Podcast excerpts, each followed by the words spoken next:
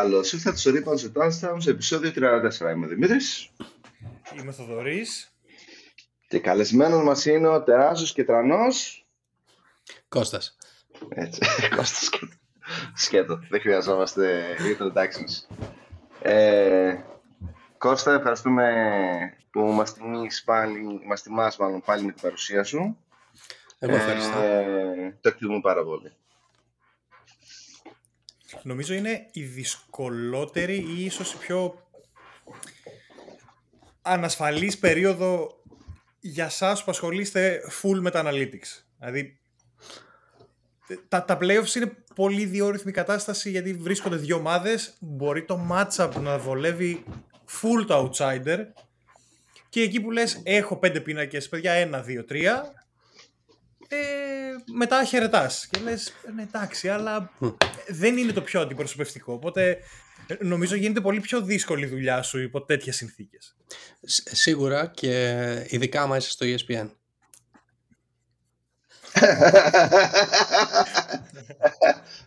So- Shots fired. Πολύ καλά. Πολύ καλά, μπράβο. Πο- πο- Πόσο τους έδιναν, πόσο τους έδιναν του- τους Celtics όταν ήταν ε, 3-0 κάτω, πόσο, πόσο έδωνε. Τη έδινε 35% Ε, νομίζω. Ναι, 35% ρε φίλε. Ναι, αυτό από τη μία μπορείς να το πεις ότι ήταν πόσο τραγικό είναι αυτό, από την άλλη πήγε 7 games. Να, να κάνουμε λίγο το Πήγε. δικηγόρο του διαβόλου. Πήγε. Πήγε. Πώς πήγε αυτό είναι αλλού Ε. από Ευαγγέλιο, αλλά πήγε. Άστο για τυράκι, να πάμε από, την, ε, από τη Δύση. Ναι. Nuggets Lakers. 4-0. Σφιχτό 4-0. Μμμ. Ναι. Δηλαδή Ναι. έμεινε, έμεινε τα αυγό στο κατσαρολάκι 6-7 λεπτά. Δεν είχε κρόκο καθόλου μελάτο. Αλλά όταν σε Game 4 κάνει ο Λεμπρόν το συγκεκριμένο ημίχρονο, είσαι πάνω 15 και από το 24 λεπτό του ημιχρόνου στο 31 έχει πάρει προβάδισμα τον Denver, ε, κάτι δείχνει κι αυτό. Δηλαδή, Ναι, ε, βασικά νομίζω, κοίτα, ε, ε, ήταν ξεκάθαρα φαβορή το Denver, απλά και το 4-0 νομίζω είναι πλασματικό, ας πούμε, Δεν είναι τόσο. κατά κάποιο Ναι. τρόπο. Ένα, Ναι, ένα πέντε ματσάκια πρέπει να πάει, νομίζω. ναι, δηλαδή και έξι να σου πω την αλήθεια δεν νομίζω ότι θα ήταν, ε, α, πώς το λένε, ε, Άσχημο. δεν θα μου κάνει εντύπωση. Ε, αλλά γιατί, γιατί ας πούμε το, ο Λεμπρόν έχασε τα πρώτα δύο παιχνίδια. Στο τέλος, εγώ πιστεύω. Ε, με, ειδικά το πρώτο με τις επιλογές που έκανε με τα τρίποντα. Το ένα σίγουρα. Ε, Αυτό το ένα σίγουρα. ναι. Το... Εντάξει, τώρα στο, το τρίτο παιχνίδι και πάλι και το τρίτο παιχνίδι, αν και ήταν σχετικά μεγάλη διαφορά στο τέλος. Στο τέλος έκαναν ένα 13-15-0 πόσο έκαναν. Ε, απλά νομίζω δεν είναι- πάντα ε, ό- όσο, όσο έβλεπες το παιχνίδι κα, καταλάβαινες ότι ήταν, είχαν τον έλεγχο. Είχε τον έλεγχο το Denver. Δηλαδή όποτε χρειαζόταν πάντα τον γκάζι ε, και έβγαινε μπροστά. Ε, εντάξει, λογικό. Ε, δεμένη ομάδα, χρόνια μαζί, επιτέλους υγιείς όλοι. Ε, αναμένω. Αυτό βασικά. Και, και πολύ σημαντικό. προσθήκες Ναι.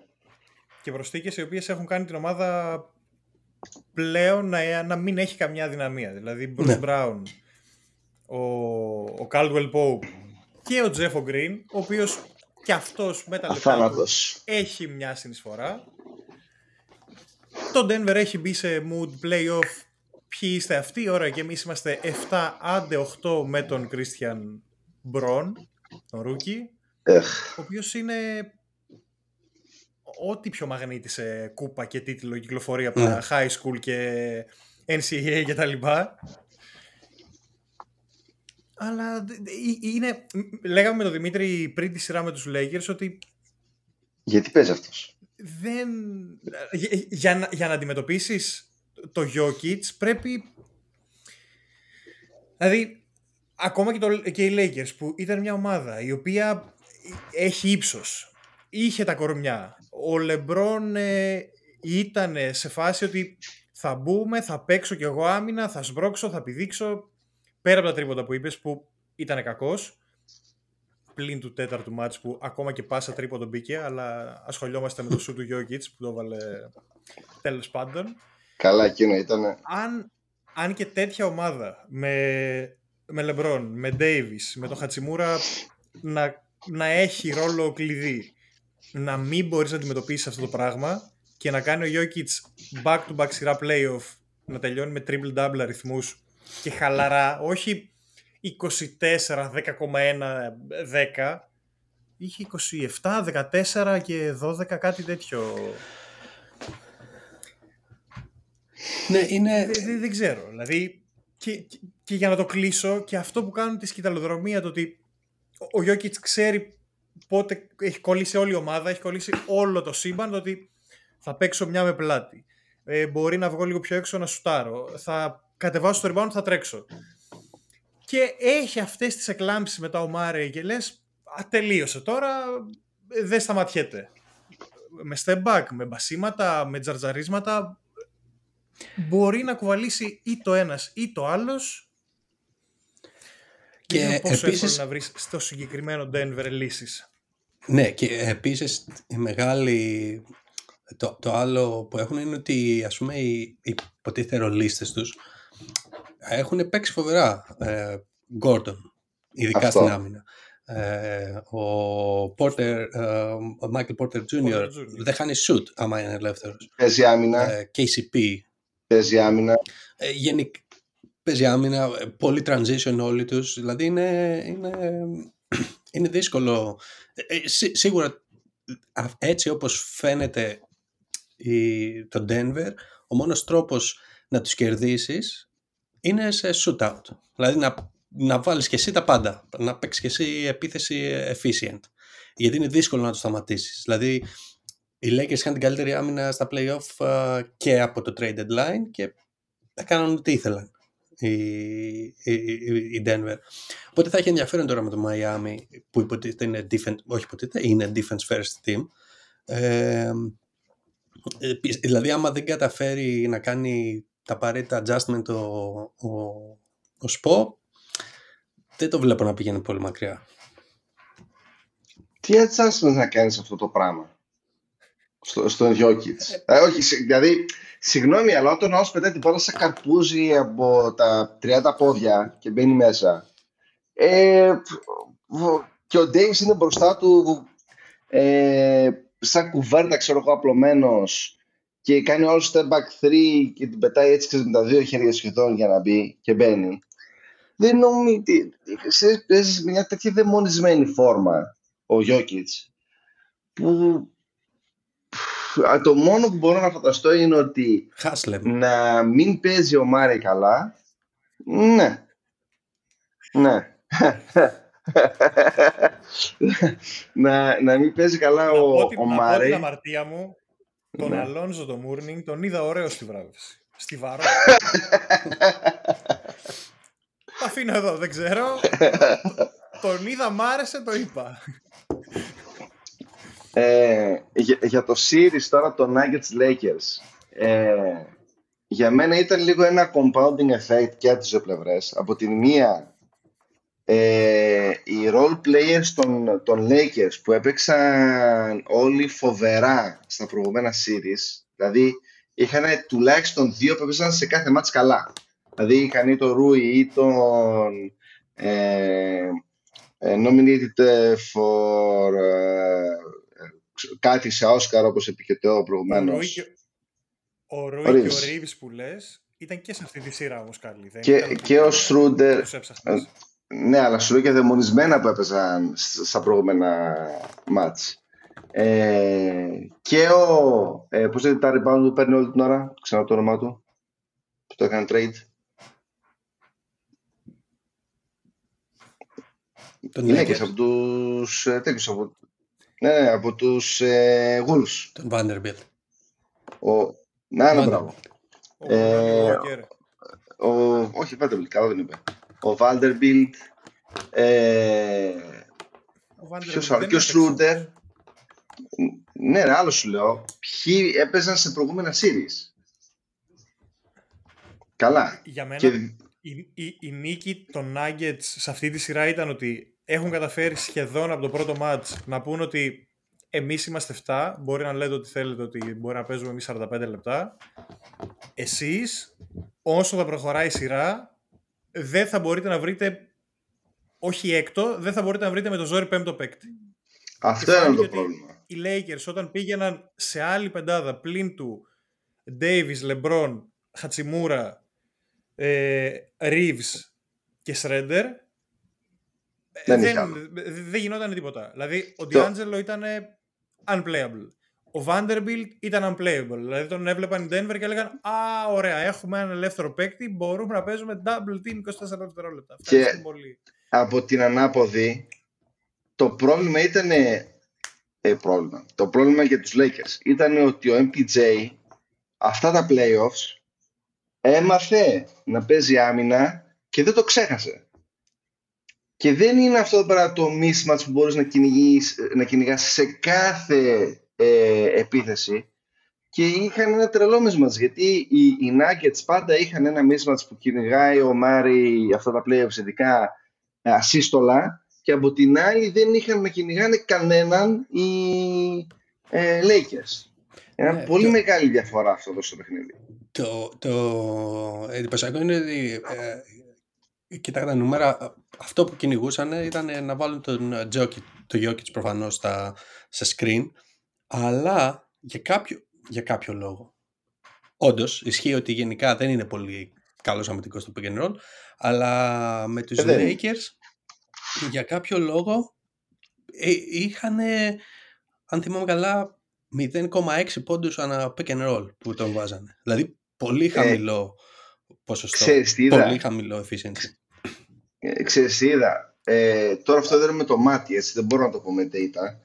Ε, ο Gordon οδηγούσε το ψηλό ή τον ε, AD ή τον ε, LeBron στο dunker spot. Ε, και ο ε, Jokic στεκόταν μέσα στο 5, αλλά μέσα στο 5 δεν έβγαινε εδώ καθόλου ουσιαστικά. Που το κάνει συνήθως. Και πιστεύω ότι αυτό ήταν η μεγάλη διαφορά. Ε, λες ε, ε, αμυντικά; Αμυντικά, ναι, αμυντικά. Ναι. Κοίτα, α, αυτό που ε, νομίζω έκανε, αν θυμάμαι καλά και όλα στο δεύτερο παιχνίδι, ε, από τα μέσα του παιχνιδιού και μετά, είναι ότι άρχισε να παίζει, πολ- σαν τον Λόπες βασικά, να παίζει αυτό που είπες, Ναι. μέσα στη ρακέτα κυρίως, drop. Δεν έβγαινε, δεν έβγαινε ε, πολύ Ναι, ναι, ψηλά τίποτα. στα screen. Ε, οπότε ε, αυτό δημιούργησε... Τους έδωσε το mid-range, αλλά δεν το παίρνανε. Δηλαδή, κανονικά, με αυτό το coverage, ο Ντίλο θα έπρεπε να, Να φάει. να είχε κάνει fist. Ναι. Ναι, Ναι. αλλά είναι ντυλό.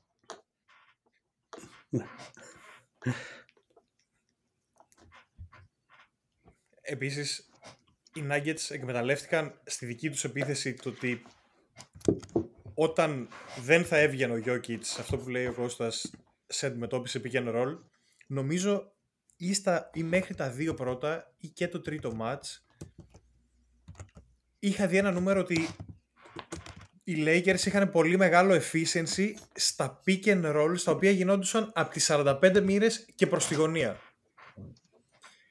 Δεν Α. μπορώ να θυμηθώ το νούμερο. Νομίζω ότι σε αυτά, αν και ήταν λίγα τα plays, είχε, είχαν μεγάλο efficiency. Παρ' όλα αυτά, όταν ο Jokic έμενε μέσα, ήταν ξεκάθαρο το σχέδιο όμως του Denver το ότι θα πάρει ο Μπαμπούλα στην μπάλα και θα την τρέξει την ομάδα γιατί οι Lakers δεν έχουν transition άμυνα. Και κάθε φορά που έτρεχε ήταν τρομοκρατία. Δηλαδή έβγαιναν minimum 3 με 2, δηλαδή στη χειρότερη συνθήκη τον Denver να έβγαιναν 3 του Denver με 2 των Lakers, αλλά οι περισσότερες επιθέσεις ήταν 4-1, 3-1, 4-2, το οποίο αυτό είναι για μένα ένας παράγοντας τον οποίο πρέπει να τον δουν οι Denver γιατί οι Miami έχουν καλύτερη transition άμυνα. Γιατί δεν είναι ότι βγαίνεις σε ευθυνδιασμό από τα live ball ε, λάθη, τα οποία δεν πετάς την μπάλα έξω, δηλαδή γίνεται να κλέψουμε, σου φύγει κάρφωμα. Που λες είναι το χειρότερο λάθος. Ε, Έχει, ε, έχει μεγάλη ποικιλία το Denver στο επιθετικό του κομμάτι Και έχουν καταφέρει με αυτό το σύνολο με Brown, με Porter, τα, οι οποίοι είναι και ψηλοί, δεν είναι ότι θα παίξουν για την άμυνα. Ο Caldwell Pope που είναι ένας αμυντικός που μπορεί να σου πιάσει από το 1 μέχρι το 3. Ο Brown επίσης που είναι αυτό το ιδιόμορφο Μέχρι και τέσσερα μακάρι ο Brown. τύπος παίκτη, ο οποίος θα σου πάρει Ο Brown έπαιζε πεντάρι στου Nets.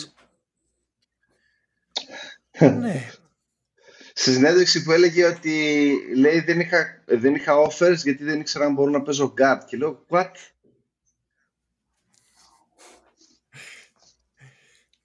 Έτσι είναι. Τον βρήκαν, τον πήρανε.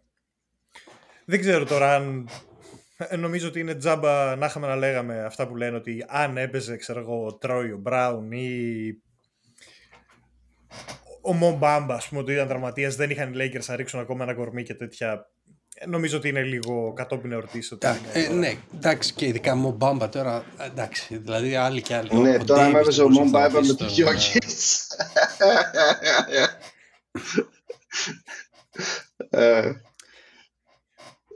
δηλαδή δεν είναι ότι και ο Ντέιβις δεν είναι καλός rebounder για παράδειγμα. Ε, ε, να πεις ότι είναι εντάξει. Αν, δε, δεν νομίζω ότι αν ξεκινούσαν τα playoffs στη Δύση και σας έλεγαν ότι 15 ομάδες από τη Δύση, όχι 8 ή 10 που πήγαν και στο play από τις 15. Θα παίξεις με τον Denver. Κάνε μου μια πεντάδα και βάλε ένα πεντάρι μέσα. Αμφιβάλλω ότι θα υπήρχε ένας Άντε, εγώ σου λέω πάντα θα υπάρχει ένας αρνητικό. Να υπήρχαν 2% που θα σου έλεγαν Όχι, ο Ντέιβι δεν θα με βόλευε. Θα βάλω κάποιον ναι. άλλο. Και, και δεν μπορούσε να δουλέψει. Δηλαδή στο man to man, στο πρώτο ημίχρονο του Game 1, εκεί δίνω τα εύσημα στον Χαμ, ο οποίος είπε ότι πρέπει να κάνει μια αλλαγή. Το βρήκε, το άλλαξε γρήγορα με τον Χατσιμούρα. Αλλά ο... ένας με έναν με τον Ντέιβι ήταν χριστιανή λιοντάρια. Λες, ναι. όντως, δηλαδή Έφαγε μια τάπα στην αρχή και μετά γύρισε δύο φορές κάρφωνε, άφηνε την μπάλα. Καλά, έχει και αυτό το γλυκό το hook. Τρομερή τεχνική, OK. Okay. Κοίτα, αυτό που νομίζω ότι θα κάνει. Ε, καλά, μπορεί να τα πούμε και μετά όταν θα μιλήσουμε για τη σειρά, αλλά νομίζω αυτό που, που είπες ότι ο Ham που έκανε στο παιχνίδι που πρακτικά έβαλε τον Davis να είναι σαν free safety για να πούμε και για τα touchdowns ε, ε, στο, από πίσω. Ε, Προφανώς, άμα το κάνει συνέχεια αυτό, θα κάνει adjust τον Denver όπως έκανε, φέρνοντας τον, ε, τον Gordon ε, στα screen για να φύγει ο, ο AD από τη ρακέτα κτλ. Αλλά άμα το κάνεις σε κάθε επίθεση, σε κάθε άμυνα σου για κάτι διαφορετικό, είναι πιο δύσκολο να κάνει adjust. Οπότε θέλω να πιστεύω ότι ο Σπο δεν θα, δεν θα πει αυτό θα κάνω όλο το παιχνίδι ή ένα ημίχρονο και θα τα αλλάξω. Νομίζω ότι ε, ανά λίγες επιθέσεις θα αλλάζει τα πράγματα. Μπορεί να ξαναπηγαίνεις στα ίδια προφανώς, αλλά δεν θα το κάνεις συνέχεια. Θέλω να ρωτήσω το εξής, μιας και εσύ που είσαι στα analytics και τα ξέρεις αυτά τα πράγματα. Υπάρχει κάτι στα analytics που λέει ότι ένας προπονητής, άμα κάνει πάνω από πούμε, δύο adjustments μεγάλα, στην ώρα του μάτς υπάρχει κάποιο μειονέκτημα; Γιατί από όσο βλέπω, major adjustments θα κάνουν οι προπονητές στα playoffs. Ένα, δύο, άντε τρία max. Και ο βλέπεις ο ΣΠΟ ανά... Τι να σου πω, σε κάθε quarter κάνει από δύο adjustments, να πούμε live. Και δεν το καταλαβαίνω αυτό το πράγμα. Κοίτα, νομίζω ότι είναι ε, ε, πιο πολύ θα έλεγα ότι είναι προετοιμασία που έχει κάνει. Νομίζω ότι έχει ήδη στο μυαλό του τι θέλει να κάνει και βλέπει ότι okay, είναι σαν, θέλω να πιστεύω, ε, φαντάζομαι τουλάχιστον έτσι σκεφτώ, σκέφτομαι κι εγώ, ότι έχει σαν flow chart. Αν γίνει αυτό, θα κάνω αυτό. Θα ετοιμάσω την ομάδα μου γι' αυτό Οπότε δεν είμαι σίγουρος, δεν είμαι σίγουρος ότι είναι τόσο μεγάλο adjustment για αυτούς από την άποψη ότι μα, προφανώς για να τα κάνουν μέσα στο παιχνίδι τα, τα έχουν δουλέψει. Αλλά γενικά, τουλάχιστον ειδικά που τον έχω παρακολουθήσει πολύ στα δικά μας παιχνίδια με τον Dallas, ε, οι άμυνες που παίζει στον, ας πούμε, στον Λούκα είναι τελείως διαφορετικές από τη μία επίθεση στην άλλη. Τόσο τζάνκ. Ε, οπότε νομίζω ότι αυτός και ο Νέρς βασικά είναι οι δύο που, που το κάνουν αυτό κατά, κατά κόρον. Και αυτό που θα μπορούσαν να πάρουν οι Bucks. Να πάμε από Μμ; οι, οι συνεχείς αλλαγές σε, σε αμυντικά plays εννοείς. Ναι. Ναι. Πρόβλημα. Ε, Δεν δεν ξέρω πώς θα κάνεις attack. Ναι, ναι, δεν έχεις ένα πλάνο να πεις ότι αυτό είναι πάμε να το αποκρυπτογραφήσουμε ας πούμε. Αλλά αυτό θέλει Ξέρετε, πολύ αυτό είναι δουλειά. πολύ ενδιαφέρον. Γιατί... Ακριβώς αυτό θέλω να ρωτήσω. Λοιπόν, αυτό που, που θέλω να ρωτήσω είναι ότι ε, ο λόγος, ε, οι ομάδες στο NBA πλέον δεν έχουν πολύ χρόνο να κάνουν ε, practice που κάνανε παλιά. Ωραία, λογικό. Πώς αυτοί οι προπονητές ε, κάνουν, ε, προετοιμάζονται τόσο καλά και προετοιμάζονται τόσο καλά τις ομάδες τους ε, που μπορούν να κάνουν adjust ενώ άλλες ομάδες ε, δεν φαίνεται να έχουν αυτό το command Μμμ. πάνω στο roster. Ναι, κοίτα, Τι η- γίνεται, είναι η- θέμα, δεν ξέρω. η Μαϊάμι είναι η ίδια ομάδα, ο ίδιος κορμός για πολλά χρόνια. Οπότε δεν υπάρχει αυτό το, το πρόβλημα. Δηλαδή, δηλαδή, άμα δεις τη φετινή ομάδα με την περσινή, δεν υπάρχουν μεγάλες διαφορές. Μη Ναι. σου πω και κανένας. Το, ο- ναι, ακόμα και ο Λαντίπο, ας πούμε, πέρσι υποτίθεται ήταν στην ομάδα, αλλά ε, δεν έπαιξε το μισό, ας πούμε. Δηλαδή, ο, ο Love που πήραν στο buyout και ο Zeller, αυτοί είναι. Αυτό ναι. Οι, οι βασικοί αυτοί που παίζουν. Οι, μο-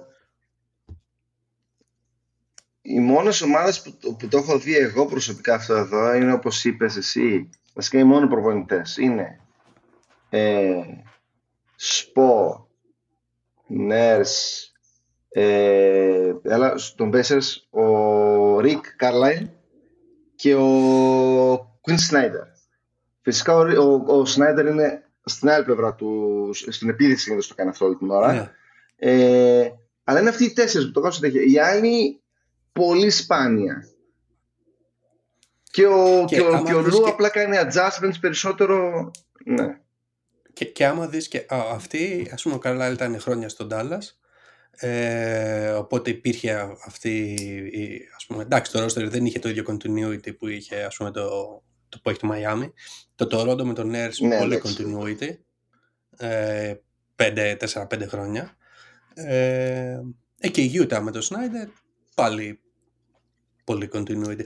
Δηλαδή, οπότε αυτό βοηθάει ο- ότι μπορείς να, πε- να, να το κάνεις αυτό. Ε, τώρα άλλες ομα- ομάδες, για παράδειγμα οι Celtics δεν μπορούν να το κάνουν αυτό. Ε, εντάξει, οι Celtics είναι και λίγο περι, ιδιόμορφη περίπτωση λόγω προπονητή πιστεύω φέτος και πώς, και πώς ανέλαβε ο προπονητής. Αλλά ουσιαστικά αυτή είναι η διαφορά, ότι μια ομάδα είναι δεμένη πολλά χρόνια μαζί, η άλλη ομάδα, ναι μεν το roster ας πούμε των Celtics είναι και αυτό σε μεγάλο βαθμό το ίδιο, υπήρχε, άλλο, υπήρχε άλλος προπονητής. Προπονητής, ναι. Μμ. Αφού μπαίνουμε στη σειρά το, του Μαϊάμι με τις Βοστόνης, προκαταβολικά θα πω ότι υπερασπίζομαι το, Μα- το Ματζούλα. Δηλαδή, ε, δεν είμαι από αυτούς που λένε ότι έλα εντάξει ο τέτοιος και ο άλλος και να φύγει και ιστορίες. Όχι να φύγει. Πήρε μια ομάδα στο τέλος του καλοκαιριού, μετά από την υπόθεση με τον Ουντόκα, χωρίς βοηθούς προπονητών. Στη διάρκεια της χρονιάς έφυγε και ο Στούνταμάερ. Βασικά Εντάξει, οκ, δηλαδή δε, δεν ήταν είναι καν ο δεύτερος προπονητής. Ήταν ο Will Hardy που πήγε στους Jazz. Ναι. Α, Ήταν Σωστά. δηλαδή ο τριτοτέταρτος Ε, στο, στο, στο chart. Ναι, συμφωνούμε. Ε, το... Κοίτα, και εγώ, δε- και εγώ γενικά δεν είμαι της άποψης κρεμάστε το Μαζούλα ή οποιοδήποτε βοηθό προπονητή γενικά. Ε, που, ε, οποιοδήποτε προπονητή που παίρνει για πρώτη φορά head coaching position, έτσι. Το προ... Και αυτό το οποίο ήταν λίγο η πρώτη φορά που συμφωνώ με τον Μπάρκλey ε, ήταν ότι φαινόταν λίγο τουλάχιστον επιθετικά επιθετικά ότι ήταν ε, based on talent. Ε, δεν έχουμε σύ- σύ- μόνο σύστημα. Ναι. τους λίγο. Πάρε Play Tatum random. την μπάλα Cook. Cook. Ε, Play random. Play random, αλλά όχι σαν το random του, του, του, του Bud, Μη, μη, μη, που μη, έχει και μη, κάποιες μη. αρχές. Όχι ρε φίλε. Ε, εκεί του καταλαγίζω. Αυτό που, που του δίνω είναι ότι στις περισσότερες σειρές ξεκίνησε άσχημα, αλλά έκανε adjust μετά. Τώρα, κάποιες επιλογές τελείως τραγικές, πιστεύω, έκανε τουλάχιστον στις αρχ- ας πούμε στο δεύτερο παιχνίδι με το Miami, έχει τον ε, Rob Williams και τον βάζει να μαρκάρει τον ε, Martin για να κάνει αυτό το free safety που ε, ε, ε, ο, ο, ο Martin δεν είναι PJ Tucker. Του βάλε 10 πόντους στη σειρά.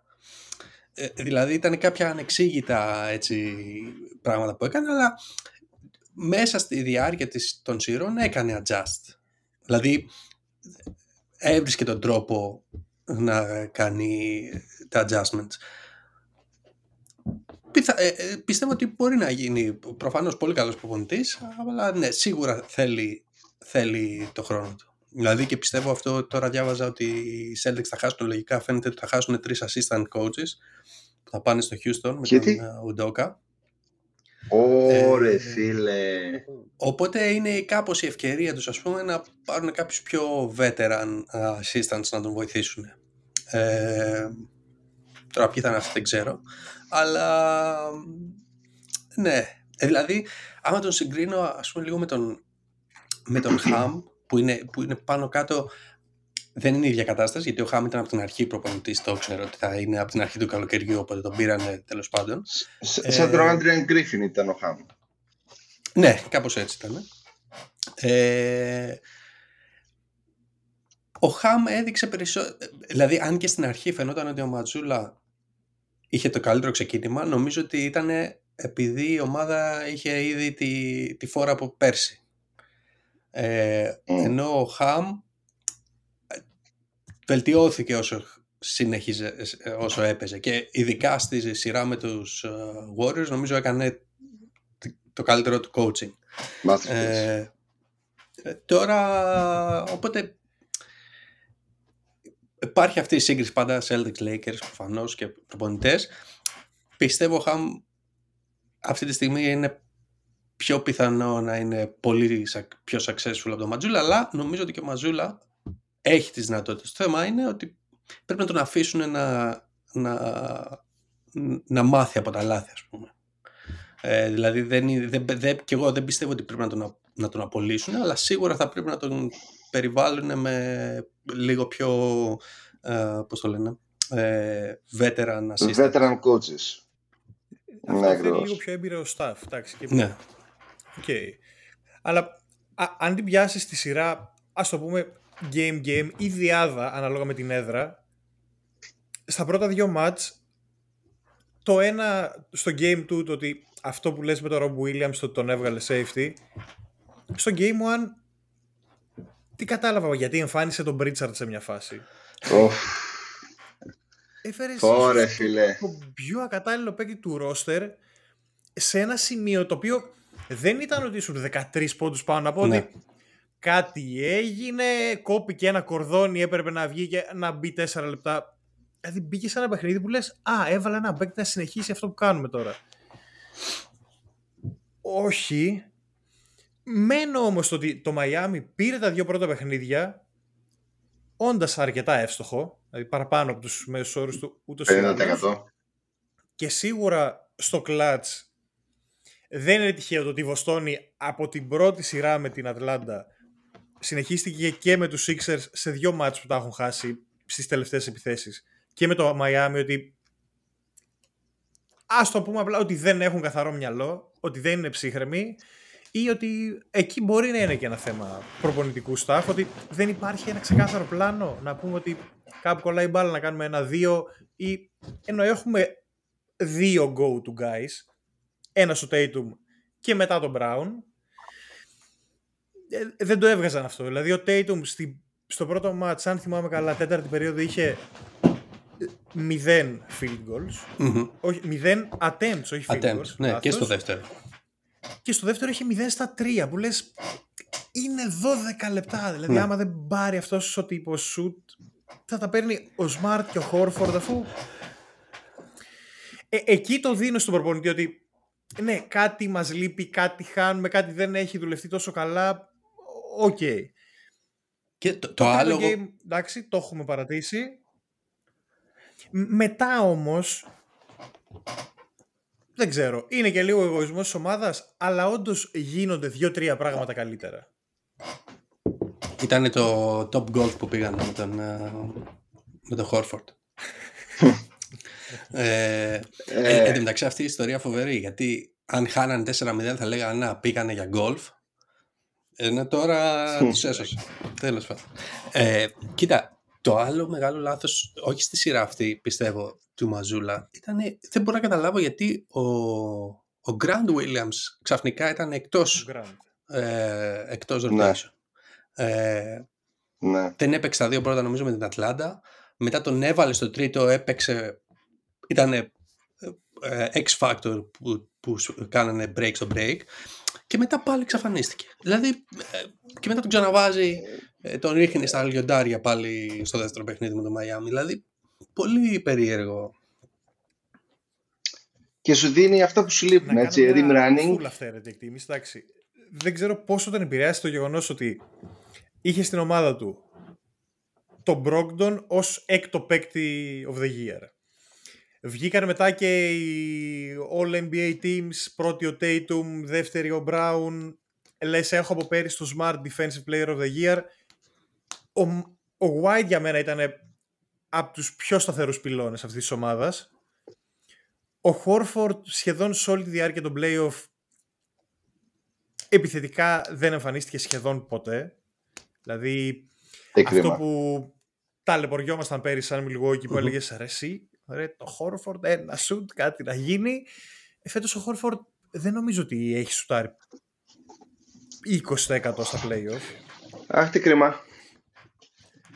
Και δεν ξέρω ακριβώς τι γίνεται με τον Ρόμπτο Williams, αλλά είναι τραυματίας, έχει μια ευαισθησία. Ε, δεν νιώθω σίγουρος ότι μπορεί να μείνει παραπάνω από 25 λεπτά στο παρκέ.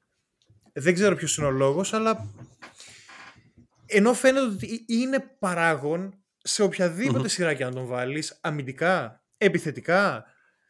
Εντάξει, δεν είναι το, ο, ο ψηλός του δώσε μου μπάλα με πλάτη. Είναι ο ψηλός σε συνάρτηση με τον guard. OK. αλλά σου δίνει πράγματα. Και δεν το καταλαβαίνω.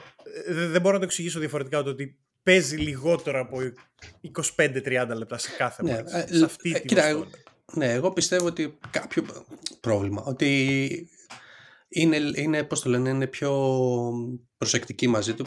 Περίεργο μου φαίνεται, γιατί συνήθως και τραυματίες να είναι τους αφήνουν να παίζουν στο ε, όχι γενικά ότι έχει, έχει πρόβλημα με τα γόνατά του και τέτοια, οπότε προσπαθούν να μην του δίνουν πολύ load. Τώρα... Εντάξει, είσαι Eastern Conference Finals, δηλαδή, okay. Ναι, ε, υποτίθεται έχεις το Horford γι' αυτό, αλλά ο Χόρφορτ σε λίγο θα παίζει με τους παλέμαχους. Ε, από τη δική μου την πλευρά, ξέρει, παρατήρησα κάτι το οποίο μου φαίνεται αρκετά όχι παράξενο, αλλά να, να εκφράσω τι, τι έχω δει και να μου πείτε εσείς αν έχετε δει το ίδιο. Οι Celtics, στους Celtics το είδα πάρα πολύ και αυτό εδώ πέρα νομίζω ήταν και το ίδιο πρόβλημα που έχουν οι Bucks. Ε, η άμυνά τους είναι άρρηκτα συνδεδεμένη με την επίθεσή τους. Δηλαδή, άμα δεν έχουν αυτό το, το stop, το rebound, το, το, το fast break, το οτιδήποτε, που θα τους οδηγήσει σε ένα καλό τρίποντο ή στο fast break ή στο ε, εύκολο possession, να το πούμε, από εκεί πέρα η άμυνά τους αναγκάζεται, sorry, η επίθεσή τους αναγκάζεται να πάει σε ξέρεις, απλό set play, πάμε να δούμε τι γίνεται, που γίνεται ένα, μια λάσπη ξεκάθαρα. Και επειδή όπως είπες ε, πολύ σωστά προηγουμένως ε, Κώστα έχουν αυτό το, το play random αλλά απολύτως χωρίς καμία αρχή. Δηλαδή τουλάχιστον οι backs έχουν ok, πού και πού θα παίξουμε κάνα pick and roll, πού και πού θα ξεκινήσουν, θα ξεκινήσουν τα πράγματα από τα δεξιά με ένα horn set ε, ή θα έρθει ξέρω εγώ κανένας ε, Allen ή Pat Connaughton για ένα DHO ε, και θα γίνει ένα shoot, ας πούμε. Στους, στους Celtics δεν υπάρχει τίποτα. Ε, χα, χάος. Είναι κοιοσίων τελείως. Ε, pull up. Pull και από up, την... ναι. Ναι, ναι, ναι, ναι, ναι, ναι.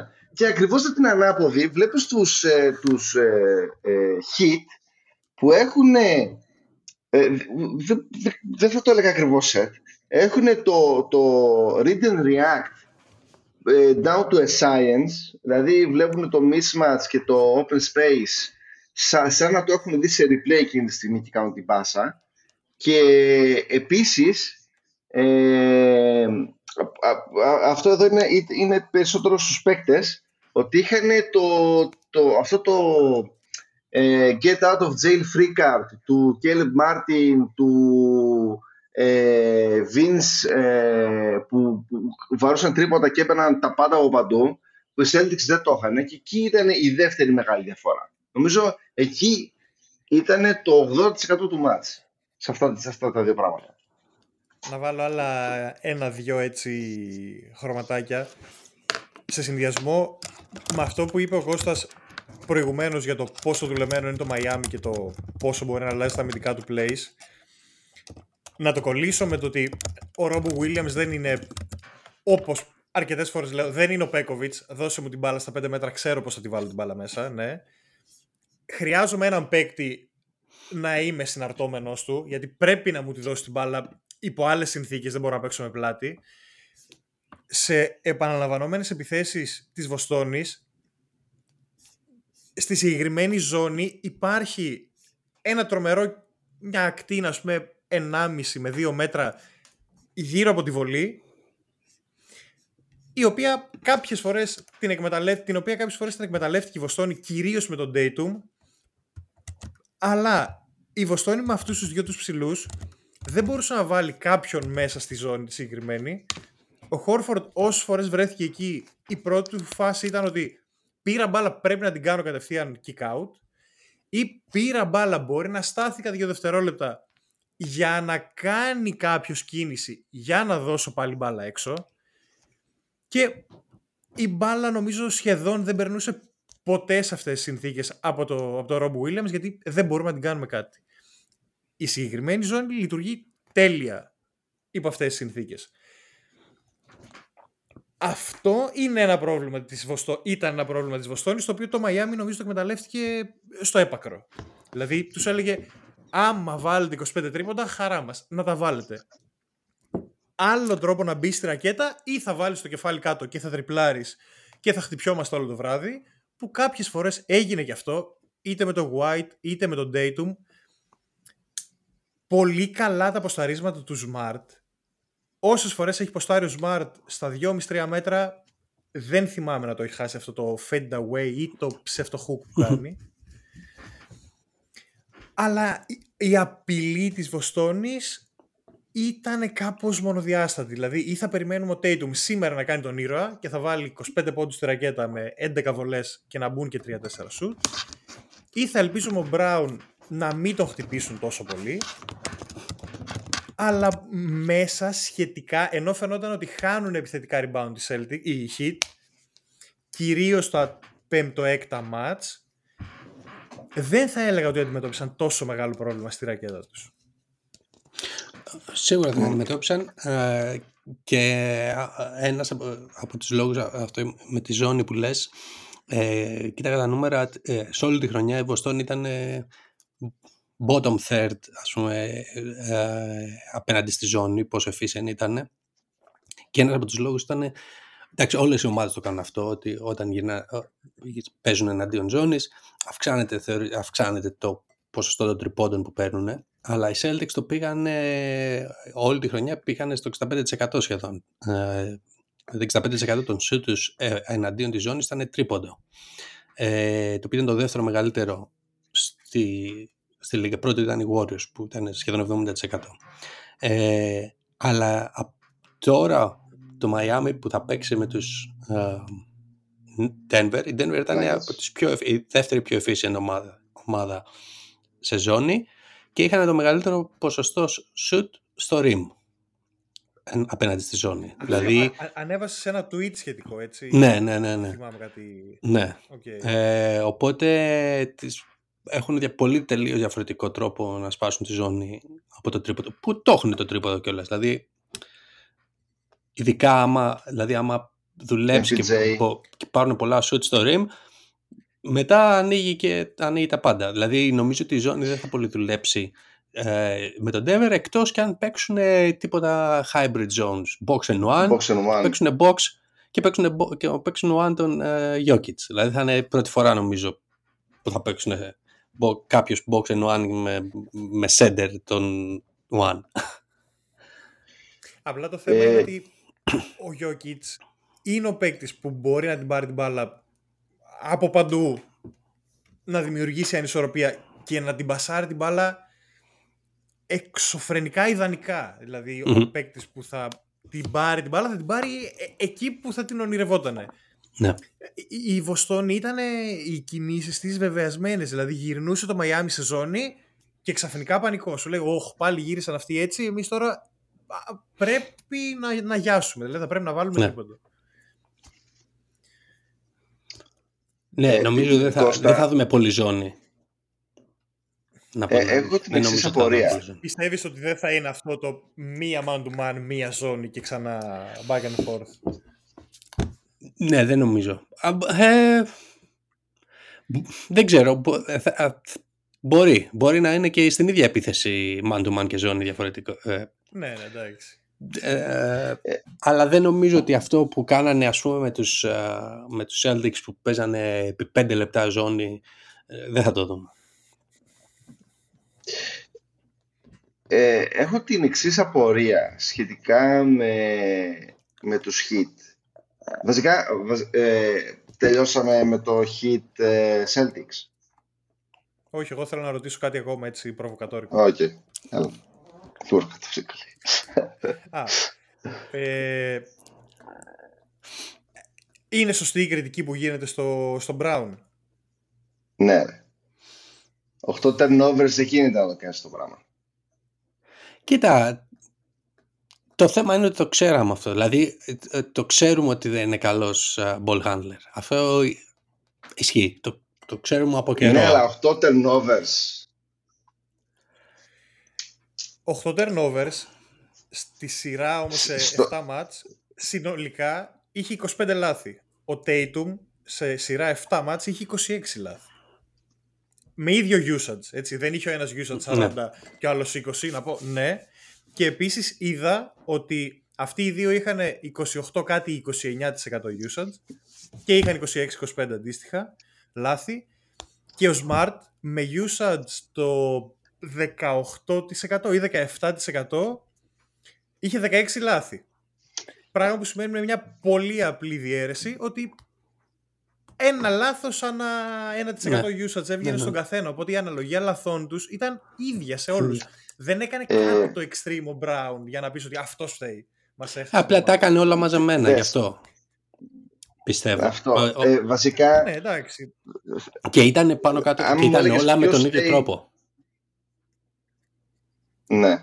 Okay. Α, νομίζω αυτό ήταν το. Α, αν έλεγες... ότι αν έλεγε κάποιος ποιος θέλει περισσότερο από τους παίκτες, θα έλεγα Tatum, δεύτερος Brown και μετά, μετά δεν μπορείς να πεις τίποτα άλλο γιατί άλλοι είναι role players ουσιαστικά και μετά πας στον προπονητή. Θα έλεγα. Ναι, κοίτα. Ε, εμένα το πρόβλημα με τους Celtics χρόνια τώρα. Ήταν οι δυο τους. Sorry, Κώστα ψεκό, απλά ήταν και πολύ άστοχοι στα shoot. Αυτό, δηλαδή τα τρίποντα. Και συνέχισε το. Ναι. Ε, ε, εμένα το μεγάλο πρόβλημα με τους Celtics είναι ότι χρειάζονται playmaker. Ο, ο Smart δεν είναι playmaker. Ακριβώς. Ε, να, γεια και το, το, πρόβλημα τους είναι ότι και να πάρουν playmaker, πες ότι παίρνουν. Τι θα τον κάνει το Smart; Θα τον βάλουν στον πάγκο; Πρέπει να τον βάλουν στον πάγκο. Ε, δεν μπορείς να παίζεις. Μετά ποιος θα είναι το ο Tatum τεσάρι, ο Brown τεσάρι. Ε, είναι... Ο, ο Smart τεσάρι. Small ball for. Oh. Μπα, δεν νομίζω. Αν, αν πάρεις playmaker όμως και έχεις το smart στον πάγκο και παίζουν οι δυο τους ή αν λέμε ότι με τα λεφτά που θα πάρει ο Brown, αν τα πάρει, οδηγηθεί σε ένα trade και παίζεις με White και, Sma- και Tatum,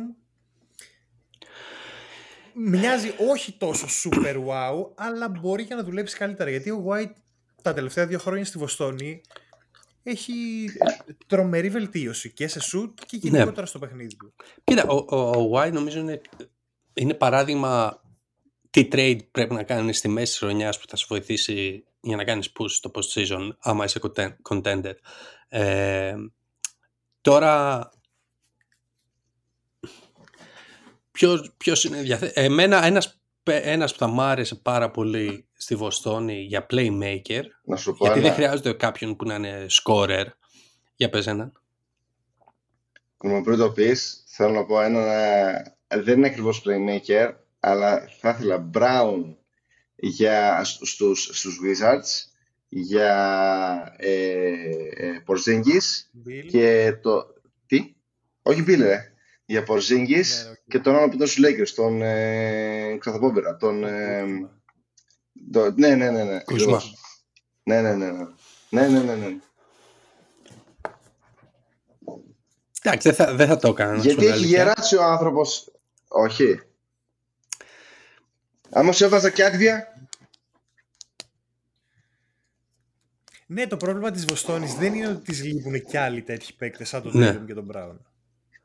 Ε, Γι' αυτό δεν μ' αρέσει. Εμένα αυτός που θα μ' άρεσε πολύ, αλλά είναι μόνο για ένα-δύο χρόνια, δεν είναι για παραπάνω, ναι. ε, είναι ο Conley. Α, Κανονικός playmaker, ε, μπορεί να βάλει και τα shoot του άμα χρειαστεί, ε, αλλά δηλαδή προσωπικά, και το είχα πει και στους ε, Podbusters, στους μέγας Lakers fans, ότι κάναν, ε, εγώ άμα ήμουν πελίνκα θα έπαιρνα τον Conley αντί για τον Dilo. Με Ναι. τον Conley νομίζω ναι, θα ναι, είχαν ναι, ναι, ναι. Εντάξει, προφανώς υπάρχουν, ε, είναι μεγάλος, μπορεί να χτυπήσει, γενικά το έχει αυτό, ότι χτυπάει, αλλά Και ο Ντίλο είναι που κανονικός μικρός, τι playmaker. έγινε. ναι. Α, είναι κανονικός playmaker, Ε, δηλαδή καλά. θα, θα μ' άρεσε στη Βοστόνη Μόνο να που δω. τον πάρει η Βίρ του Συμπολόνια, μια χαρά. Αλλά- Κάτσε, εδώ θέλω να μας τον δώσουν για τον Καϊρή; Άμα... Ποιο είναι. Τι σκέτο Τον 101. Ντιλό. Ε, Sign and trade, Τι- λέει κάτσε, με περίμενε. center piece Wait, τον wait, Τιλό. wait, wait. Wait, wait, wait. Καταρχάς, καταρχάς, αυτό, οι, οι Lakers στο- στο second apron, πού είναι; Ε, ναι, δεν ξέρω. να σου Πρέπει να πω είναι την πολύ αλήθεια. κοντά. Πρέπει να Ναι. είναι πολύ κοντά, Ε, γιατί Ακόμα πρέπει, όχι. πρέπει, Δεν έχουν δώσει ακόμα τα συμβόλαια. Γιατί ούτε ο Χατσιμούρα έχει πάρει συμβόλαιο, Ναι. ούτε ο Ρίβς Αυτός έχει σου πάρει λέω. συμβόλαιο. Είναι μόνο. Ε, αυτός, δεν, δεν ξέρεις ακόμα τι θα γίνει. Ναι, όμως Αλλά αυτούς θα άμα τους, του δώσουν ξανα... του Reeves 12 θα τους Και έρθουν ξανυπογράψουν. οι Spurs και πούνε. Καλά, άμα δώσουν στο Reeves 12 μόνο, ε, δεν νομίζω ότι θα μείνει. Δηλαδή, σίγουρα υπάρχουν άλλες ομάδες που θα δώσουν. ε, 15 νομίζω 20. να πάρει. Που νομίζω, 20! νομίζω, είναι, νομίζω είναι πολλά τα 20, αλλά σίγουρα θα υπάρχει ομάδα που θα το δώσει. Τζίσους! 20 στο Reeves! Ε, τι ρε, Φωτρελάθηκα έχουν, τη στιγμή. ε, Έχουν Δηλαδή- διαθέσει άλλοι και άλλοι τιτάνες. Houston, για παράδειγμα, νομίζω θα Ω. το θα δώσει. Ε, εγώ πάνε στον καλά τέλος η θα τον Houston. ήθελα τον Reeves, να πω την αλήθεια.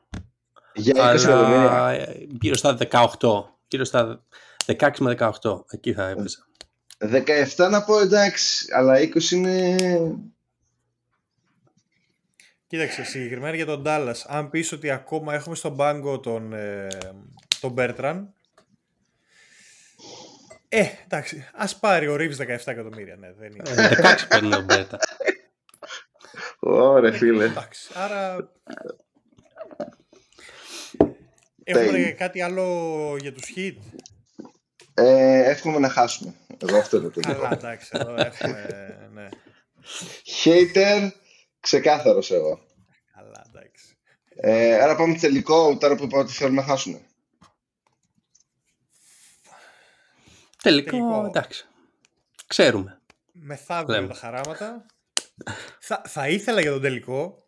Δηλαδή, εντάξει, καλά, ε, σίγουρα υπερχαρούμενος που θα δω επιτέλους το τελικό και δεν θα υποστηρίζω τη μία την ομάδα και να αγχώνομαι. 100% θα Όποιος και να το υποστηρίζω την πάρει, ομάδα. ή- ή- ή- ή είμαι πανευτυχής. αλλά θα ήθελα δύο μέρες έξτρα να είχε ο, ο Σπόλστρα. Ε, ε, Μπας και βρει κάτι παραπάνω. Τώρα στο διήμερο νομίζω ότι είναι λίγο express τα πράγματα, πιο βιαστικά, πιο από το Game 7. Ε, είναι, αλλά δεν νομίζω, έχει ιδέα.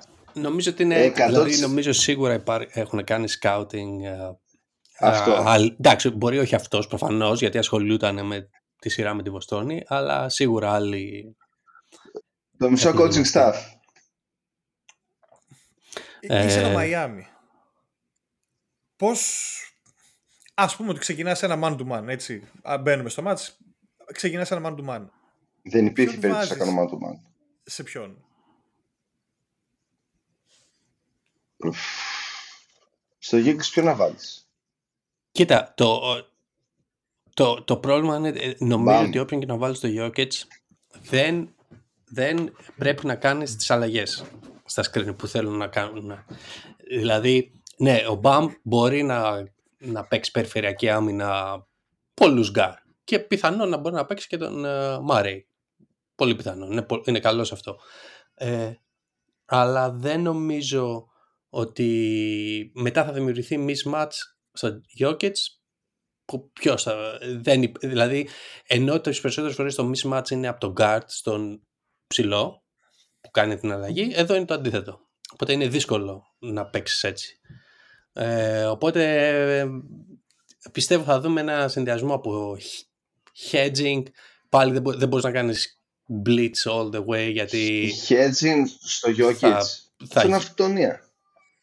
Ε, όχι στο γιο. Σε όποιον ε, ο- κάνει, ας πούμε, στον, ε, άμα είναι ο Μάρι ο ball handler. Όχι όταν είναι ο Jokic ο ball handler, γιατί το κάνει και αυτό. Μμμ, Inverse. Ε, αλλά, ναι, ε, δύσκολο. Για, γι' αυτό, γι αυτό ε, δεν, δεν είμαστε προπονητές. Περιμένουμε να δούμε τι θα κάνει ο ΣΠΟ. μμμ. Ε, έχουμε ζήσει τώρα ένα μήνα, ενάμιση περίπου, τρεις σειρές play-off Miami. Ε, Έχει φτάσει η στιγμή που λες ότι εντάξει, το έκαναν μια, το είδαμε. Τη δεύτερη ξέραμε ότι θα περάσουν, ε, εντάξει, με τη Νέα Υόρκη τους διαχειρίζονται αλλιώς. Το έκαναν ξανά με τη Βοστόνη, με έναν επεισοδιακό τρόπο, αλλά το έκαναν. Τώρα μπαίνεις με τον Denver. Το Denver έχει πάρει και την ξεκούρασή του, ας το πούμε. Ε, Είμαστε ακόμα σε θέση που λες, ωραία, θα... ε, Ενώ το έχεις περάσει, δηλαδή πέρασαν Μιλγόκι, πέρασαν Βοστόνη. Πας ακόμα και λες, έλα μωρέ, δεν μπορούν άλλο ή πας full ότι πάμε να τους τελειώσουμε τώρα, ε, ε, δεν με νοιάζει τι έχει γίνει πιο πίσω. Κοίτα, νομίζω ότι μπορ, ε, προφανώς α, άμα, κοίτα, άμα είσαι Denver πας με, την, α, με το ίδιο mindset που πήγες και με τους Lakers. Ε, πας ε, να το τελειώσεις όσο πιο γρήγορα γίνεται. Γιατί σίγουρα είναι η καλύτερη ομάδα, προφανώς, ε, οπότε δεν θες να μπει σε περιπέτειες. Αλλά από την άλλη το Miami είναι, έχουν αυτό το... Αυτό που θέλει να κάνει το Memphis στο Grit and Grind, το έχει το Miami, βασικά. Ε, νομίζω ότι μεγάλο κλειδί θα είναι το πρώτο παιχνίδι γιατί το... Εντάξει, δεν νομίζω ότι το Denver θα είναι, που, ξέρεις, ε, επειδή δεν έπαιξε δύο εβδομάδες ε, θα είναι λες και ήταν σε προετοιμασία, αλλά ποτέ δεν ξέρεις. Ε, Καλά, ναι, εντάξει. ε, οπότε εκεί θα είναι το, το, key, το key. Πιστεύω ότι άμα είναι να κάνουν το split είναι το πρώτο παιχνίδι. Το δεύτερο θα είναι λίγο δύσκολο. Ε, Επιβεβαιώστε μου ότι το Denver είναι ακόμα η ομάδα που δεν έχει χάσει την έδρα του. Ναι. Νομ- Ναι. οκ. Έχει χάσει τρία μάτια το όλα τα play-off. Miami έχει χάσει μόνο τα δύο παιχνίδια. Ναι. Και το Miami στην το ένα έδρα ήταν του έχει σόβρετο. χάσει μόνο αυτά από τη Βοστόνη. Επίσης, Μμ. επίσης, οι Grid and Grind Hit τώρα έχουν να ταξιδέψουν ε, στο, στο Denver που έχει μια υψομετρική διαφορά από το Sea Level Σίγουρα. ε, ε, ε, Miami. Δηλαδή, α- αν σκεφτείς το mismatch που υπάρχει, δηλαδή πάνε από το sea level όσο πιο ψηλά γίνεται στο NBA 1, παίζουν με το χειρότερο mismatch που μπορούν να παίξουν στο NBA από άποψη μεγέθους και skill set για, για τους hit ε, τουλάχιστον, βασικά για όλες τις ομάδες αλλά για τους hit ιδιαίτερα και τρία παίζουν με κυριολεκτικά το χειρότερο παίκτη που μπορούν να παίξουν ενάντια στο scheme που είναι βασισμένη τους όλη η ομάδα, το, το zone ε, defense. Δηλαδή ε, είναι, είναι, είναι σαν να παίζει ο Tom Brady ενάντια σε zone coverage, ας πούμε. Είναι, είναι αυτό το πράγμα. Ε, όχι ότι θέλω να συγκρίνω τον Γιώκης με τον Brady, αλλά εντάξει.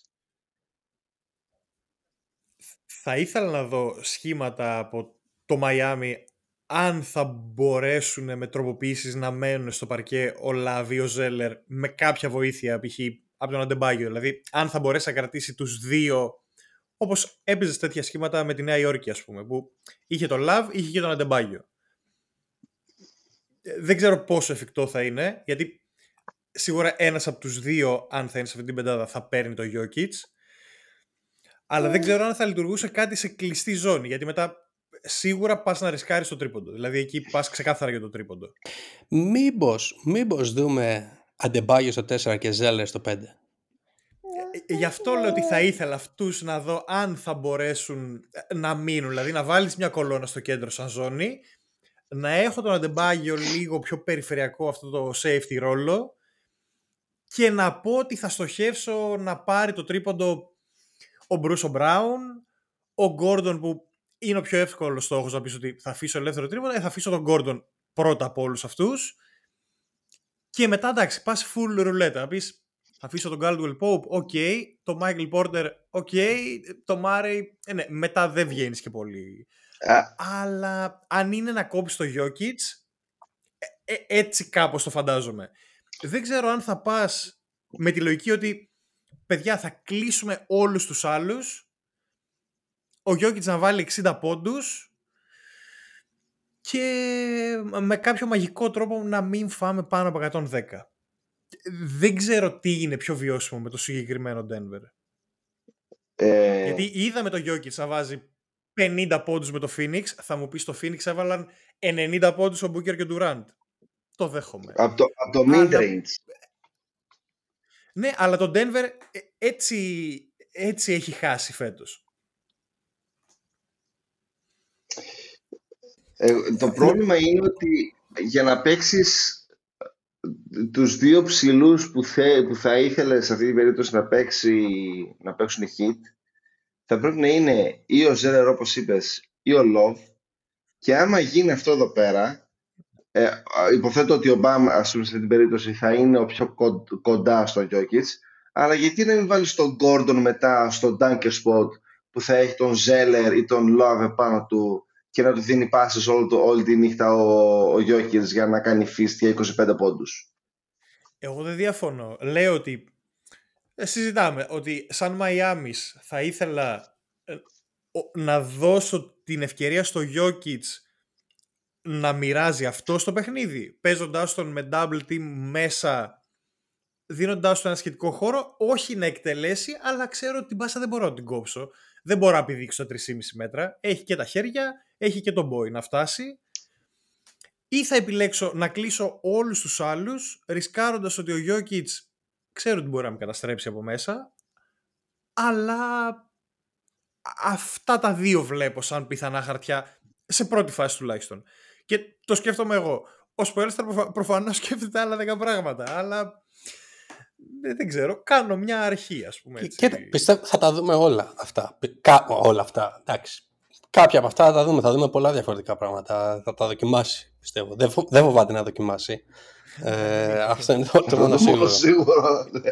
Μα, ε, εδώ προχθές είδαμε για μένα αστείο τρίτο φάουλ που δίνονται στον Αντεμπάγιο επιθετικό σε εκείνη τη φάση με το Smart τέλος πάντων και βγαίνει ο Αντεμπάγιο τέσσερα λεπτά πριν λήξει το πρώτο ημίχρονο. Και λες, βάλε έναν ημίψιλο, love ή βάλε τον ψηλό 4 λεπτά να δούμε τι. Όχι, θα βάλω το Highsmith 5 out και άμα σας αρέσει. Οπότε, εντάξει, τι να του πεις τώρα αυτόν τον άνθρωπο, δεν... Δεν ξέρω, μπορεί να βγει και να είναι η λύση τελικά ότι θα μαρκάρει, ξέρω εγώ, ο Μπάτλερ το Jokic. Και με το που περνάει ο Jokic στα 3,5 μέτρα ή τα 4 θα μαρκάρει ο Αντεμπάγιο ή δεν ξέρω. Μήπως μπει ο Χάσλεμ και ε, παίξει το ρόλο του Πατσούλια; Πανηγυρίζει όταν έχει παρά.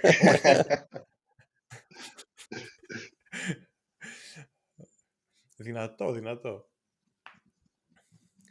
Το Denver τι έχει να φοβάται από το Μαϊάμι. Ευστοχία 60% του. Ναι, αλλά αυτό προέρχεται μέσα από κάποιο play, το οποίο η Βοστόνη το έδινε. Το Denver θα είναι πάλι σε θέση να το δώσει; Ρε εσύ, ο άλλος ήταν ε, με κουβέρτα δύο αμυντικούς επάνω του και έβασε τρίποντα στις 45 μοίρες. Εντάξει, άλλη σειρά είναι αυτή. Δεν έχει να λέει. Ε, τι άλλη σειρά, εκτός από τους Knicks, στις άλλες δύο σειρές το κάνανε. Ε, εντάξει, με μία το έκαναν, μία δεν το έκαναν, μία το έκαναν τώρα. Γι' αυτό λέω ότι σε κάθε σειρά είναι διαφορετική. Δηλαδή, είναι άλλο να έχεις πάνω σου τον Gordon για 40 λεπτά, είναι άλλο να έχεις πάνω σου τον Brogdon ή τον Jalen Brown, ο οποίος Jalen Brown αμυντικά έχει πέσει. Θα γούσταρα, ρόλο. Θα να πεις στα 20% το τρίποντα από τους hits. Δεν ακούσαρα τίποτα άλλο περισσότερο. Ε, κοίταξε, αυτό νομίζω είναι συνάρτηση των δύο. Δηλαδή, ε, δεν είναι απλά ότι οι hit σούταραν και hero ball, okay, αλλά και τα ελεύθερά τους ε, είχαν την άνεση να τα πάρουν. Δηλαδή στο τέταρτο ματς ότι ξεκινάει εκεί στο 20 κάτι 15 και βγαίνει ο Λάουρι μετά από ένα pick και είναι μόνος του και το παίρνει χωρίς να περάσει μισό δευτερόλεπτο, δείχνει κάτι. Δείχνει ότι έχει την αυτοπεποίθηση να σηκωθεί και να το πάρει το σουτ. Δεν ε, είναι ότι θα το σκεφτούμε τώρα το, τώρα που πες Hero Ball, ο Hero θα παίξει. Μήπως καλύτερα να μην παίξει. Έτσι όπως έχει πάει μπορεί και ναι. Αλλά δεν νομίζω ότι θα παίξει τα πρώτα δύο μάτς. Ίσως αν παίξει στο Μαϊάμι. Και μου φαίνεται πάλι υπερβολικό.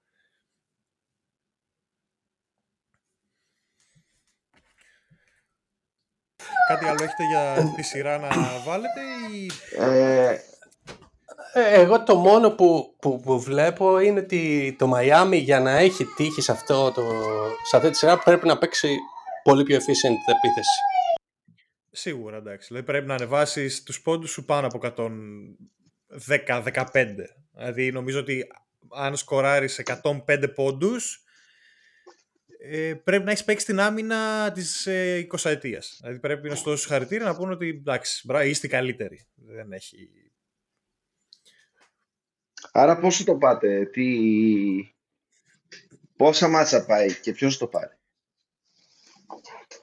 Θυμάσαι τη συζήτηση που κάναμε με το Μιλγόκι και σου έλεγα ότι όχι, δεν θυμάμαι τίποτα. Ήμουν αισιόδοξο το Μιλγόκι λόγω, λόγω μεγέθους.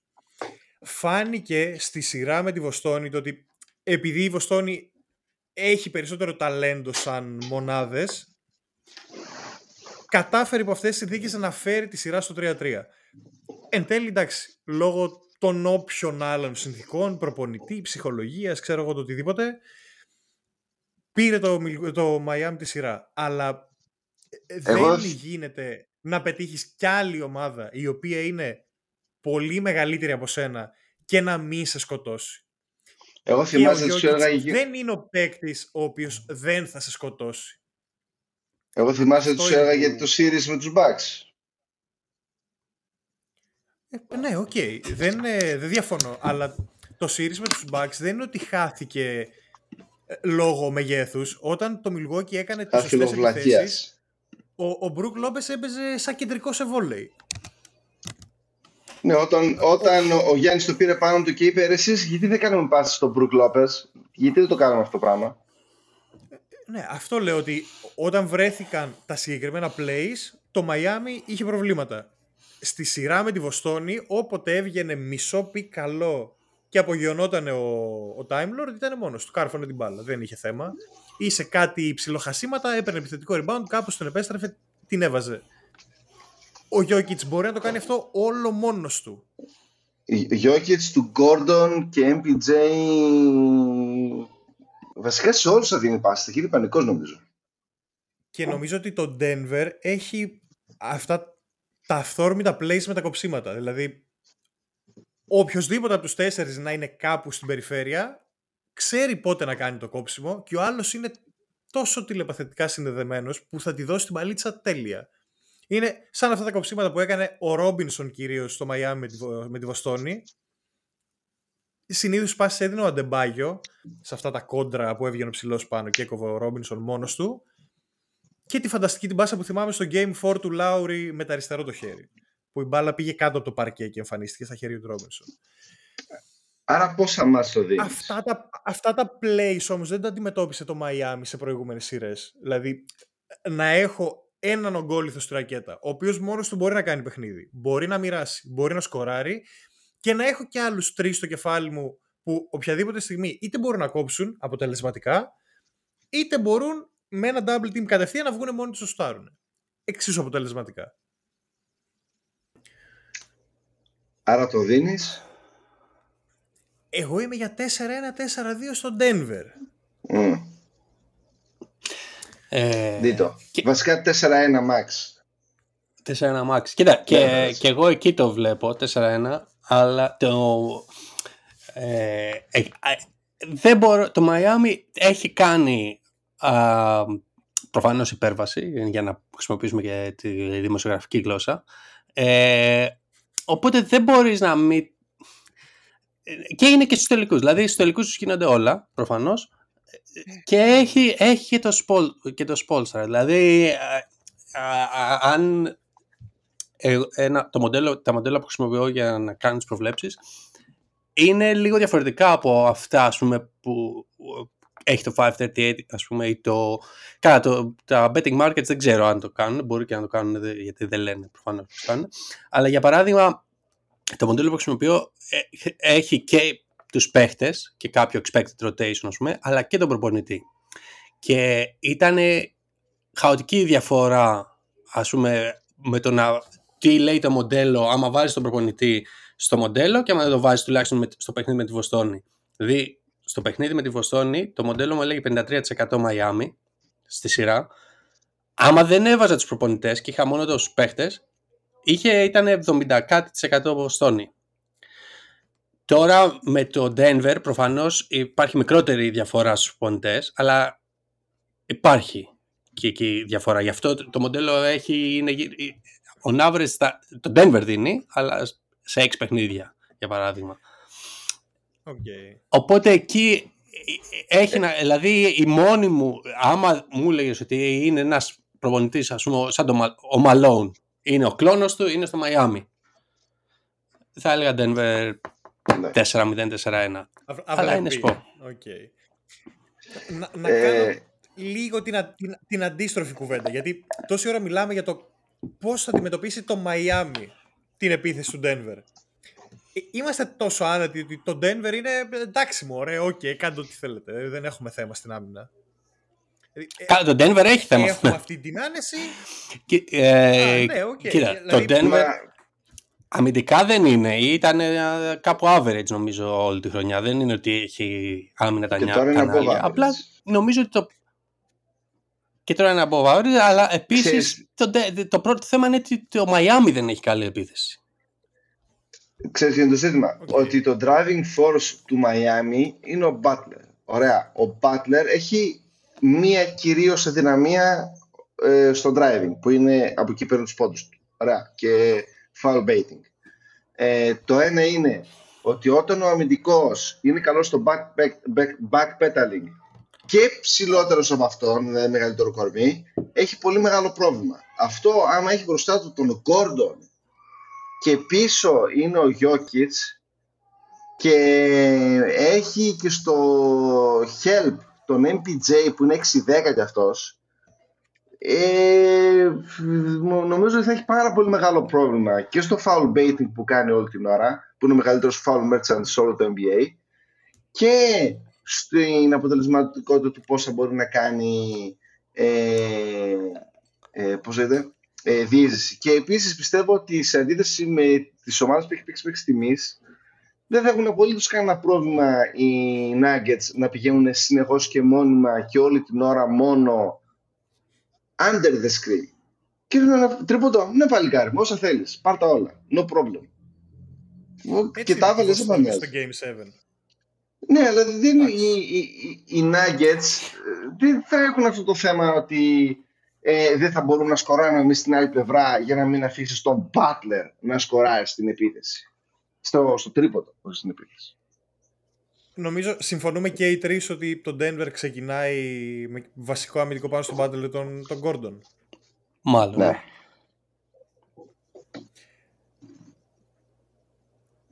Άλλη μια διαφορά Α, που Μπο- Έχουν μπορεί να είναι διακριθεί και ο μέχρι KCP. μεταξύ Μπορεί να είναι και ο KCP. Ξεκινώντας από την νομίζω περίμετρο. Το KCP κάπου, κα- κάπως θα τον βρει να τον ξεκλειδώσει.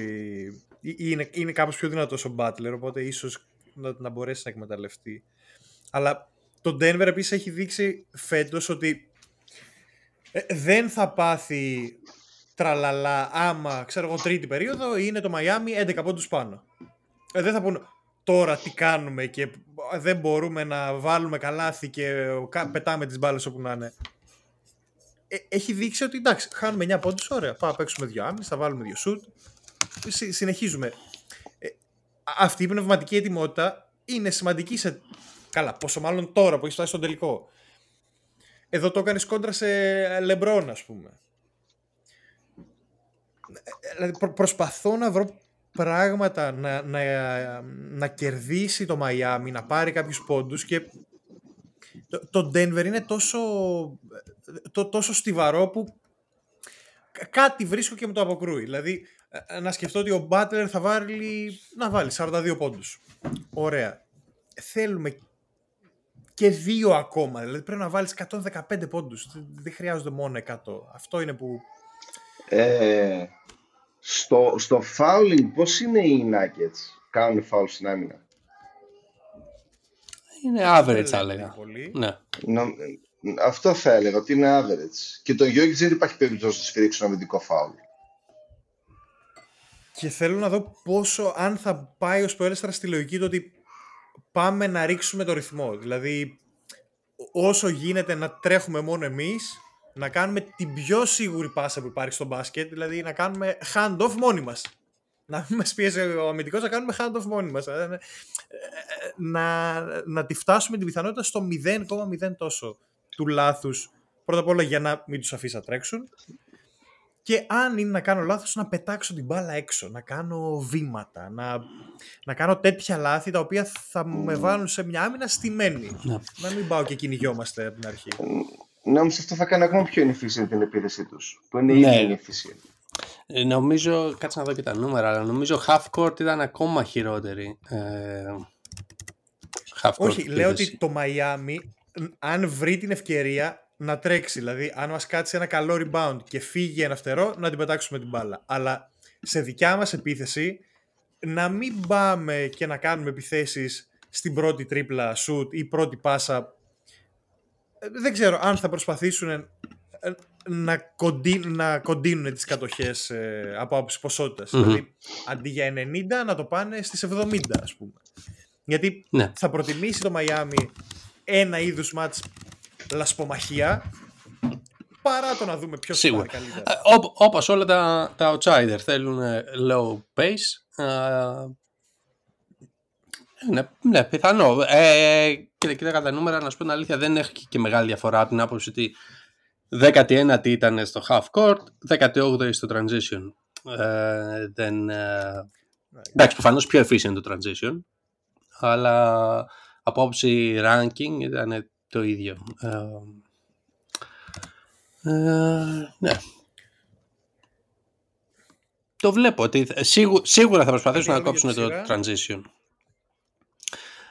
Ε, θα, θα είναι πολύ καλή Θέλω να πιστεύω. δω Πώς θα, Κο- Κώστα- πώς θα γίνει στη- σ- στο πρώτο αμυντικό rebound του Jokic που θα την πάρει την μπάλα πάνω από το κεφάλι και θα δει απέναντι μπασκέτα και να κάνει την πρώτη τρίπλα να τρέξει θέλω να δω το πώς θα λειτουργήσουν οι πέντε παίκτες που θα έχει εκείνη τη στιγμή μέσα στο Μαϊάμι. Άρα, Ε, θα πάρουν φόρα και θα πάνε να πιάσουν όλη τη ρακέτα ή θα δούμε αυτό που βλέπαμε και στους Lakers ότι έναν καημένο Davis τον έβλεπες πίσω στη γωνία και έλεγες πω, πω τώρα αυτό τον άφησε πίσω λες και βλέπω κατοστάρις πριν ας πούμε. Δεν α- ξέρω πώς. θα- άρα Τεό, εσύ δίνεις 4-1-4-2. Εσύ Κώστα, Ναι. Θα έλεγα 4-1. Το μοντέλο λέει 4-2, εγώ λέω 4-1. και, και εγώ με τον Κώστα είμαι το μοντέλο δεν με απασχολεί καθόλου. Θέλω, και 4-0 είναι ακόμα καλύτερα. Ε, Denver φυσικά. Ε, να δούμε και ένα πα- παιχνίδι παραπάνω. ο, ούτε κα, άμα μπορεί να είναι 40 ήττες για τους hit, ξέρω εγώ, ο, ο Butler να σκοράρει τρεις πόντους και αυτά να είναι από ε, bank shots, ό,τι καλύτερο.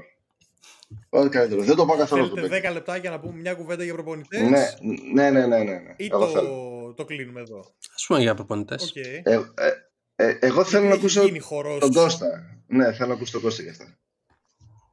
Που τους ξέρει. Ε, εγώ θέλω ε, Phoenix ε, Doc. Ου, Ω, γιατί το θες, δεν σ' αρέσει ο Θέλω Phoenix Doc. Phoenix. Για να έχουμε ένα... Ε, ναι, θέλω να έχουμε έναν Επειδή θα τους λιγότερο παίξει αντίπαλο το- στην ε, Δύση. Κερδοσκόπος κανονικά. Συμπολίτες τροάδες, μην το πάρετε το δούριο τον ύπο μέσα στην πόλη. Μην το Ε, παίρνετε. Do it, you, do it, you cowards. Ε, do it. Αν και δεν νομίζω, δεν, νομ- δεν νομίζω. Κοίτα, αυτή τη στιγμή λέει α, τρεις φιναλίστ λέει για το Phoenix, ο Doc, ο Vogel και ο Young που ήταν βοηθός του Monty. Ε, Α, ε, φαντάζομαι τα rankings θα ήταν Vogel, Young και μετά ο Doc. yeah. Α, τώρα θα δούμε, λέει, μέχρι το Ναι. τέλος της εβδομάδας θα ανακοινώσουν. Ε.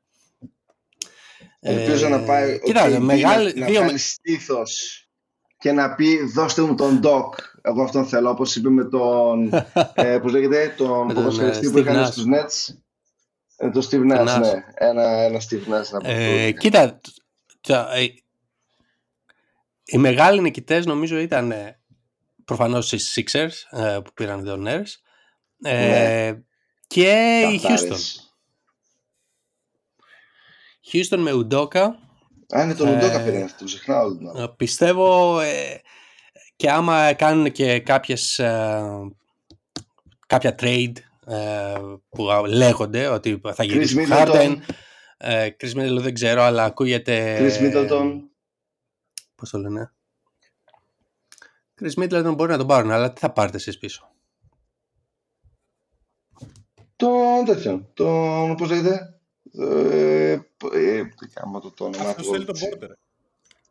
Ποιον, Τον Τσέγκο. όχι ρε, Green θέλει, εντάξει, δεν είναι. όχι ρε, και τους δύο θέλω. Αυτό έλειπε, να βάλω Αχ, μόνο τον εντάξει, ένα. Ναι, ρε. Εσένα περίμενε το NBA να δώσεις το Middleton για να σου Ε, δώσει μια άλλη δύο ο prospect Kevin- παίκτες. Ο, ο Kevin Porter Jr. είναι αναλυτικό asset, τι να το κάνω;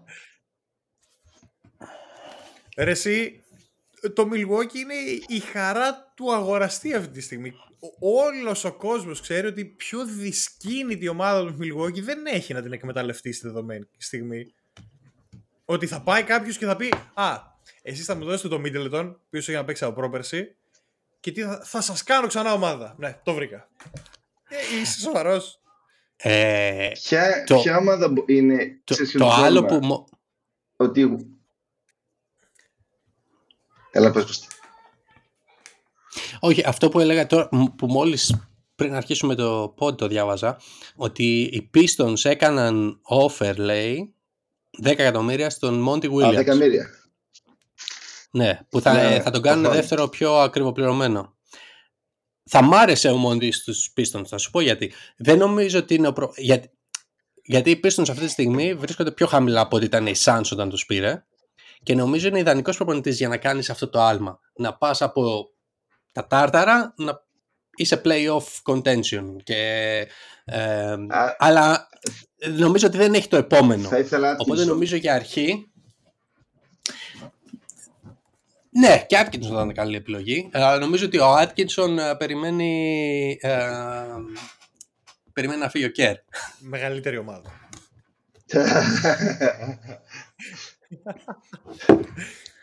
Ε, Ερώτηση, να, να, να τα πιάσουμε, να τα πιάσουμε ένα-ένα για να τα τελειώνουμε κιόλας. Ο, ο Νέρς πήγε στη Φιλαδέλφια. Νομίζω ότι μάλλον ο Χάρντεν δεν θα μείνει.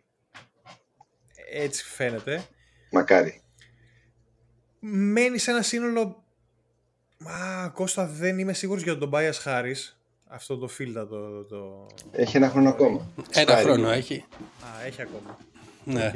Το Αλλά- οποίο φαντάζομαι όμως είναι πιο εύκολο να τον κάνεις trade αυτή τη στιγμή με ένα χρόνο expiring. Ε, σίγουρα ναι. Αλλά ξεκινάει σαν βάση με Maxey, ο οποίος και φέτος στα playoffs έδειξε ότι Κταράσει. μπορεί να πάρει παιχνίδια και δεν κολλώνει να πάρει σουτ, ακόμα και να τα χάσει. Εντάξει, δεύτερη χρονιά στη, στη Λίγκα είναι. Με τον Embiid, τον οποίο Embiid θέλω να το δω να είναι κάπως πιο όχι να είναι physical δυνατός, να είναι αυτό που μας δείχνει ο Jokic, ότι θα τρέξω 48 λεπτά, δεν πάτε να χτυχέστε, εμένα δεν θα με κουνήσετε από εκεί που είναι. Δεν υπάρχει Ακόμα ο Embiid είναι, είναι εύθραυστος. Καλά, ο Embiid θα παίζει 45 λεπτά ε, τον πρώτο μήνα και μετά θα είναι στο νοσοκομείο. Με τον Έρση. Ε, κοίτα, το θέμα, ναι. Το, το υπόλοιπο όμως ρόστερ της Φιλαδέλφια και με Μέλτον και ο Χάους που έδειξε κάποια σημάδια. Ο Ριντ επίσης έδειξε ότι είναι εύκολος ένας παίκτης του ρόστερ, 7ο-8ο.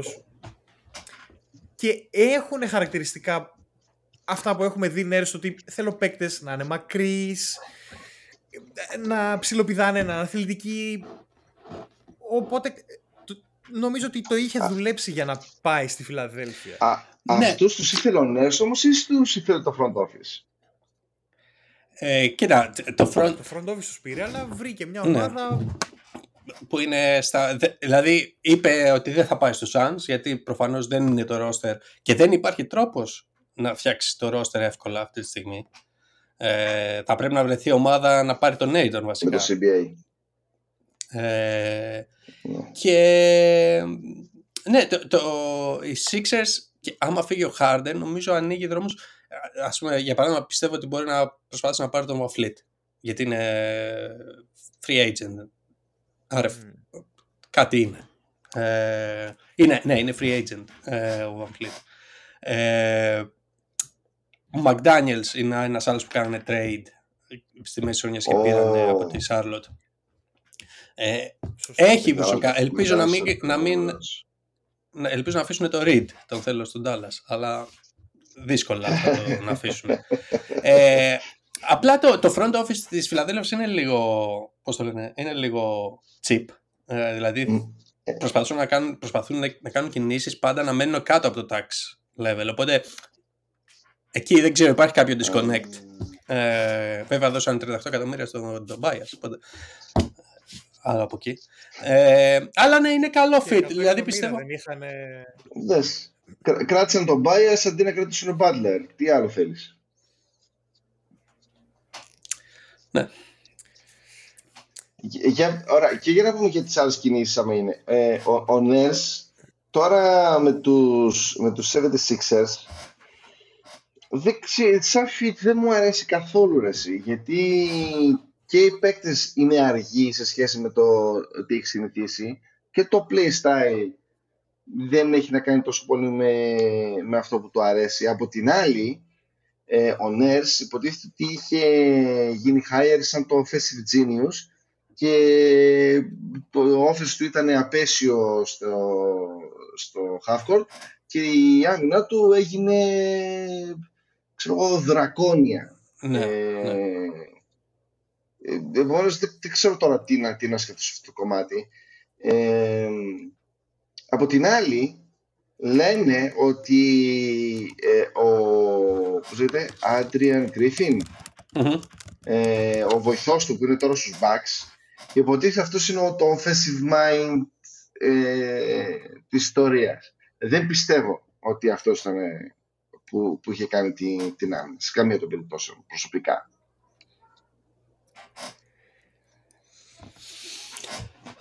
Θα δούμε. Το, το, ε, το, έχεις το, καμιά άποψη για, για αυτόν. Για τον Γκριφίν. Νομίζω πάντως έτσι που το γενικεύεις ότι ναι. ο ένας ήταν το offensive mind, ο άλλος ήταν το defensive mind. Εντάξει, είναι... Όχι, όχι. Εγώ προσωπικά Ποιο... πιστεύω ότι και τα δύο ήταν ο Νέρς, έτσι. Και στα καλά και στα κακά. Προσωπικά. Σου λέω τη διάβασα. Ε, ναι, εντάξει, απλά τώρα σε ένα, σε ένα staff τόσων ατόμων κάνοντας ένα συνολικό έργο είναι κάπως λίγο ζόρι να το διαχωρίσεις Προφανώς κάποιος ναι. έχει τις ιδέες του, αλλά μπορεί να έχεις ένα πλάνο. Κάτι να σου πετάξω είναι μια καλή πινελίτσα να πεις Α, ωραία ήταν. Δούλεψε. Κοίτα, για το... αυτό λίγο δεν μπορώ να πω ότι αυτό. δεν ξέρω ποιοι είναι, ξέρεις ποιος ήταν υπεύθυνος για... Ε, υπάρχει γενικά σε κάποιο, σε ομάδα, δεν ξέρω στο Ρόντα αν γίνεται, αλλά σε ομάδες υπάρχουν που είναι σαν το football πάνω κάτω, offensive, defensive coordination, αλλά προφανώς όλοι Ναι. μαζί έχουν, έχουν ε, τα συζητάνε. Απλά ξέρεις, έχει ο καθένας ας πούμε, το scouting του ότι εγώ θα κάνω το offensive κομμάτι κτλ. Ο Griffin δεν ξέρω πολλά. Ε, πιστεύω ότι είναι σίγουρα risky move. Απλά πιστεύω είναι όσο risky είναι να πάρεις έναν ε, assistant coach που γίνεται για πρώτη φορά head coach. Ε, έχει το ρίσκο του κάθε φορά προφανώς όταν το κάνεις αυτό. Έχουμε δει, ο Ντόκα δούλεψε τέλεια, πήγε στους τελικούς πρώτη χρονιά. Με άλλους, Σάιλας Εκτός- ας πούμε στο Houston δεν δούλεψε. Ε, εκτός άμα είναι ο Ντόκα ή ο, ε, πώς λέγεται, ε, Τάινο Λου, είναι Tyronn τέρμα λάθος κίνηση.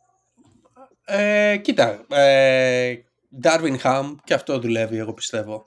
Ε, δηλαδή, Darwin Ham, ναι μεν βο- ε, α- Μμ. α- βελτιώθηκε στη διάρκεια της χρονιάς, αλλά επίσης το roster τώρα που είχε στην αρχή ήταν, ε, εντάξει, ήταν για ε, Α2 Ρίκος Κλάμα. Τινάν. Κου- Κουκλοθέατρο, εντάξει, τι είναι.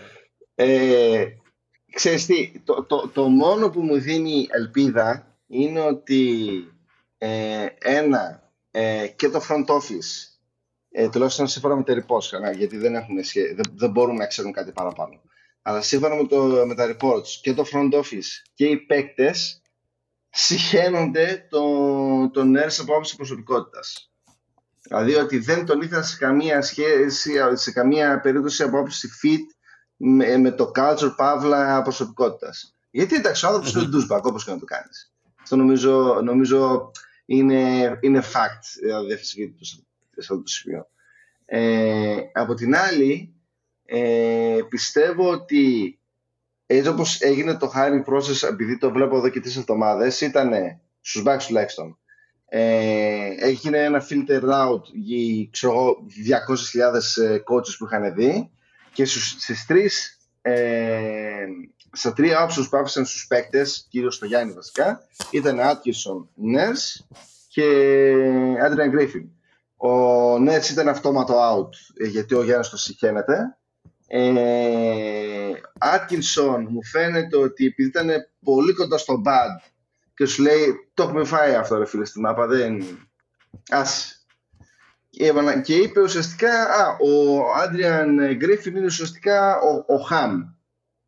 Γιατί ουσιαστικά είναι πολύ κοντά σε αυτό εδώ πέρα που ήταν ο Χαμ στους Bucks. 200 χρόνια βοηθός, ε, play, πρώην παίκτης, ε, μιλάει α- α- και έχει πολύ καλή σχέση με τους παίκτες, ε, defensive minded κτλ. Και νομίζω ότι σου λέει ότι χάσαμε την ευκαιρία να κρατήσουμε το ham, ας φέρουμε το ham 2.0, τουλάχιστον έτσι το σκεφτόμαι εγώ.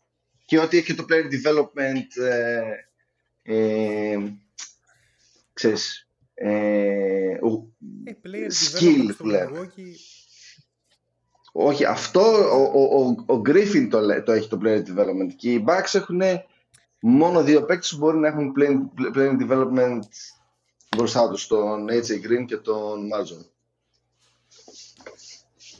Ναι, εντάξει.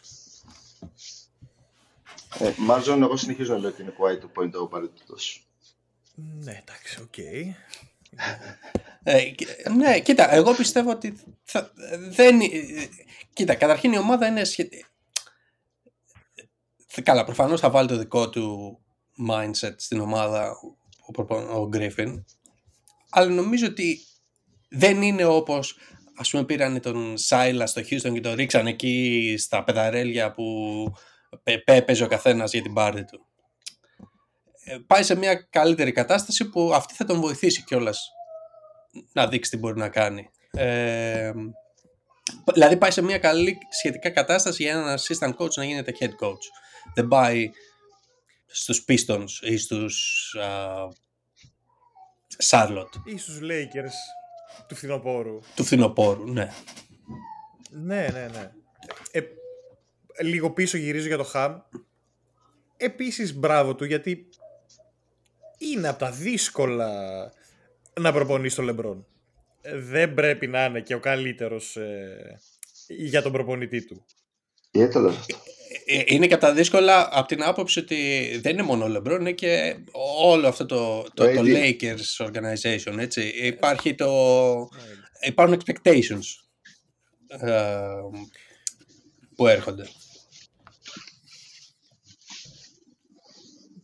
Για, το, για τον Tyron Lue, επειδή εγώ δεν έχω καταλάβει για ποιο λόγο συζητείται ακόμα το Tyron Lue, υπάρχει κάποιο πραγματικά θέμα με τους Clippers; Contract extension. Εγώ πιστεύω για αυτό το λόγο. Ε, ναι, δεν ξέρω για- γιατί συζητιέται. Φαντάζομαι. Κοίτα, φαντα... οι Clippers έχουν να κάνουν πάρα πολύ μεγάλες αποφάσεις. Δηλαδή αυτό που λένε ότι ε, θα το κάνουμε run back ε, όσο είναι, όταν είναι υγιής, είμαστε Άλλη. καλύτερη ομάδα και τα σχετικά. Ε, ναι, Καλά. όταν είναι υγιής ε, δεν είναι ποτέ υγιής. Ε, δηλαδή αυτό πρέπει να το πάρουν χαμπάρι, ότι δεν θα είναι ποτέ υγιής. Ε, Πώς να το κάνουμε. Δεν είναι δυστυχώς. Δεν κούμπωσε. Ναι. Ε, οπότε εγώ προσωπικά θα το έκανα blow up, να σου πω την αλήθεια τώρα. Δηλαδή, blow up. Δεν θα το έκανα blow up. Θα προσπαθήσω να δώσω το Leonard. Γιατί θα πάρει πίσω για το Leonard. Πα- Θα βρεθεί, θα βρεθεί κάποιος να μου δώσει. Εδώ δώσανε τόσα για τον Κομπέρ. Σιγά με δεν δώσουν για τον Leonard. Chris Middleton. Ο Pix. Αυτή τη στιγμή οι, οι Clippers Τι; με αυτό το roster δεν θα είναι ποτέ υγιείς και δεν θα μπορέσουν ποτέ, εγώ πιστεύω προσωπικά, να χτυπήσουν πραγματικά το πρωτάθλημα. Ε, ε, εντάξει, προφανώς άμα είναι υγιείς θα το χτυπήσουν, αλλά δεν θα είναι. Δηλαδή δεν υπάρχει περίπτωση. Αυτή τη στιγμή δεν είναι 50-50 η πιθανότητα να είναι υγιείς. Είναι 90 να μην είναι υγιείς και 10% να είναι. Ε, όλοι. Αν και οι δύο. ήσουν- έτσι. Και ο αν- Paul George και ο Λέωνα. Κώστα, αν ήσουν οι Clippers, θα έκανες στο trade Kawhi Leonard, ε, Kawhi Leonard, Norman Powell για Zion. Για Zion. Δηλαδή θα πάω από τον έναν Ναι. που χτυπάει στον άλλον. Ε, ναι, ρε φίλε, νέο, αλλά είναι πιο νέος ο άλλος. αυτό είναι, αυτό, γι' αυτό είναι, αυτή είναι η διαφορά. Ε, κοίτα, καταρχήν αυτό το trade. Τώρα κάτι ιντριγκαθόρικο, αλλά Ναι, το- αυτό το trade δεν γίνεται νομίζω πρέ- γιατί ο Zion είναι σε rookie contract. Δηλαδή δεν παίζει να γίνει. Δεν, δεν, δεν βγαίνουν τα νούμερα. Αλλά Κάτσε, ε, τώρα Άμα δεν ήμουν- είναι να πάρει το extension του. Είναι, Το αλλά, extension, πρέπει, το- θα, αλλά θα, το θα είναι. contract. Αλλά ακόμα θα είναι το rookie. χρόνου. από την- Ναι. Α, οκ, εντάξει, νόμιζα ότι ήταν ε, αυτή τη χρονιά να πάρει τα λεφτά. Ε, κοίτα, Zion, εγώ πολ- ε, ε, κάποια στιγμή είχα, είχα ρωτήσει στο Twitter ότι άμα είχες ένα pick μεταξύ 5 και 10 θα το έδινες για το Ναι. Zion και ποιος θα έλεγε Όχι. όχι; Εγώ προφανώς θα το έδινα, αλλά οι Pelicans δεν ξέρω τι θα κάνανε. Ε, Εσύ θα έδινες στον Zion, λες. Αυτό Δεν είναι, το θα παίζει. έδινες στον Zion. εγώ θα έδινα, θα, έδι- θα έδινα το pick για να πάρω το Zion, αλλά σαν Pelicans δεν ξέρω. pick θα έδινε, ρε. Ναι. Ε, Α, σε αυτό, κάτσε, σε Νομίζω αυτό ότι το οι draft, Pelicans ακόμα ε. επειδή αυτό που λες σε αυτό το draft. Σε αυτό το draft, εντάξει, δεν έχει σημασία, σε οποιοδήποτε draft. Σε ένα καλό draft. Πες, θα ήταν καλό οποιοδήποτε draft. Άμα είναι ν- να πετάξω 5-10, το πετάω, εντάξει. Ε, Είναι ένα πιο attractive prospect ο Zion. Από το να πάρω ένα παίκτη στο Ε, 9. Κώστας, οι Dallas θα δίνανε, μάλλον ψ- άμα ήσουν εσύ ο GM των Dallas, θα έδινες Kyrie συν το 10 pick για τον Zion. Όχι. Ναι. Α, οκ. Ναι, φαντάστηκα. Λογικό είναι. Όχι. Ε, ε, εσύ Δεν αφού θα είναι το πιο έδινα. injury, Ε, ίσως πιο injury prone από τον Kyrie. Θα έδινα όμως Καϊρή και 10 πιθανόν για AD. και εγώ θα το έκανα αυτό ρε, εσύ.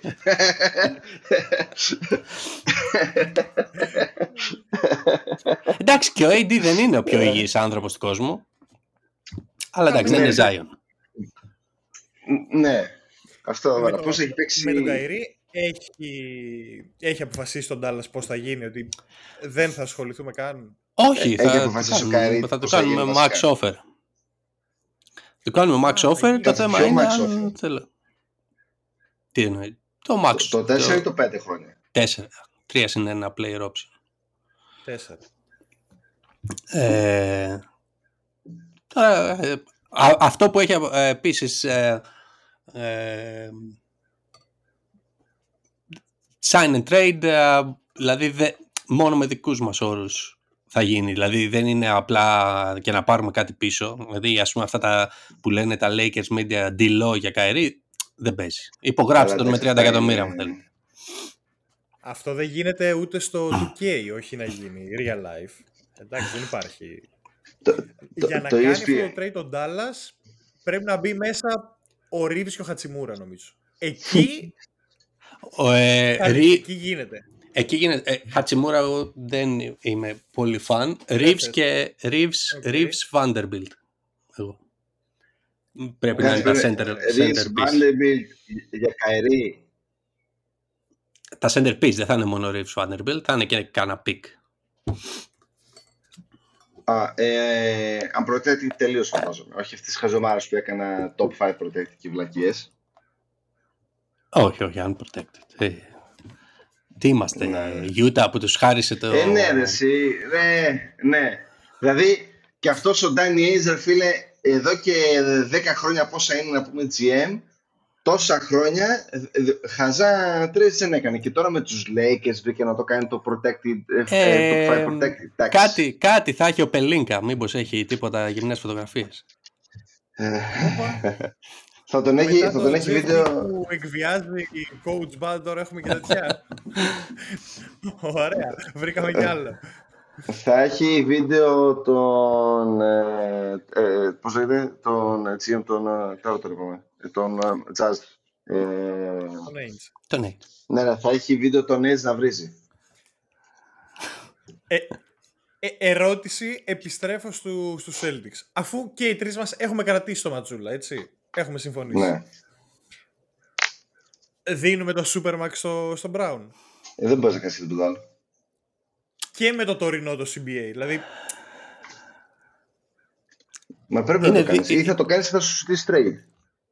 Α- ακόμα είμαι σε δίκοπο μαχαίρι. Δηλαδή, ακόμα δεν έχω αποφασίσει. Κοίτα, άμα, άμα τον... Για, για τον coach είμαι σίγουρος. Μμμ. Για τον Brown και εγώ δεν έχω αποφασίσει. Απλά πιστεύω ότι επειδή ακριβώς χρειάζονται ένα playmaker πάρα πολύ, πάρα πάρα πολύ, αν μπορείς να πάρεις all-star playmaker, τον κάνεις trade. Το δίνεις. Ε, Ναι. και all-star playmaker, Lillard άμα μπορείς να πάρεις. Δύσκολα, γιατί νομίζω ότι δεν νομίζω το Portland Ε, οι θα το άλλοι θα σε κάνει. ξεβρακώσουν, νομίζω. Ναι. Ναι, ναι, αυτό. Ε, μία άλλη περίπτωση μπορεί να είναι ο, ο Garland γιατί δεν, δεν τέριαξε πάρα πολύ καλά το δίδυμο Garland Mitchell ο- όταν παίζανε μαζί οπότε πιθανόν δεν ξέρεις μπορεί να το, σκε- πώς το, το σκέφτεται το Cleveland αλλά θα ήταν μια καλή επιλογή εμένα προσωπικά δεν μου αρέσει ο Young αλλά α, λένε ότι είναι στο trade block Ουφ. άλλη μια Γεια. επιλογή. Ε, αλλά εμένα προσωπικά δεν μου αρέσει. Ε, ε, αυτές οι επι- επιλογές υπάρχουν. Ε, μια άλλη επιλογή Α, εμένα ε, που θα πώς μου άρεσε λέγεται θα ήταν το στο Spurs? Memphis. Τον ε, Για να, για να πάρεις Τάιους και Tyus. κάποιον... Ακριβώς. Ε, Όχι, να όχι, δώσεις... τον Ε, στους Spurs δεν θυμάμαι. Μη σου πω από το, α- ξέρω από το ποιον λες. Memphis, αν ήταν να κάνω trade τον Brown, θα έπαιρνα σίγουρα Tyus Jones, Α, ε, τον, ε, μ, πώς τον λένε, τον Blake, που ήταν τραυματίας, με, τα, με την κοτσιβούλα. Α, τον όχι Adams. Τον Adams, τον άλλον τον ψηλό που έχασε τα Α, playoff. τον ε, Clark. Όχι. Α, μπράβο, Brandon Clark. Και κάναν έτσι περιφερειακό. Να Ναι. μου βγαινε. εγώ θα γούσταρα εκεί ένα small forward τον Βασέλ από τους Spurs. Devin Vassell. Ναι. Μμ. Πολύ το γουστάρω. αυτό το Για παίκτη. trade με, το, με τον Brown, λες εσύ. Ναι, ναι, πολύ το γουστάρω. Και, και ναι, αλλά δεν, δεν νομίζω να Portland. το δω. Όχι, Portland είναι στους Texans τώρα, στους Raptors, ό,τι ξεχνάω. Ε, Νομίζω όχι, ότι δεν είναι και γίνεται. ελεύθερος ο Paul. Ναι, ναι. Δεν έχουν, δεν έχουν ποιος; cap για να μπορούν να κάνουν. Ο Πάιρτο. Ο- Ο Ε, Πάιρτο, λοιπόν. Ναι, ναι. Ε, ναι, Tyus Jones θα βοηθούσε πάρα πολύ. Πολύ καλός playmaker. Καν- Αυτός ο playmaker πρέπει να είναι βασικός. στο NBA. Πώς να πάρουν πάλι Καϊρή, Καϊρή για Μπράουν. Και, με, και μετά, απλά, μετά, μετά κλείνει η ομάδα. το, το, το 25 ψάχνουν αφημί. Εδώ όπως το κάνουμε στην Ελλάδα. Δεν έχει... Θα βγει το φάντασμα του, του Άρμπακ εκεί πέρα το βάλει φωτιά με το, με το πουρο του. Βασικά νομίζω ότι θα έχουμε πρώτη φορά, δεν ξέρω αν είχε γίνει και ποτέ, είσοδο οπαδών σε μέσα στο γήπεδο. Ε, θα, θα μπουν μέσα, δεν, δεν, υπάρχει περίπτωση. Ο, ο Bill Simmons θα είναι έξω από το, από το Garden και θα είναι στον τον Trump εκεί πέρα στο General 6. Θα φωνάζει και πάνε για να μπουν μέσα οι άλλοι να κάνουν εντού. Ε, και νομίζω κάπου εδώ είναι ένα καλό σημείο να, να κλείσουμε το επεισόδιο αυτό εδώ πέρα. Το επεισοδιακό αυτό επεισόδιο. Ε, να ευχαριστήσουμε για άλλη μια φορά τον, τον τεράστιο Κώστα ε, Εγώ που μας ε, τίμησε με την παρουσία του. Ε, Ευχαριστούμε για την παρέα, για τις απόψεις, για την κουβέντα. Έγινε. Ευχαριστώ, παιδιά. Καλή νύχτα.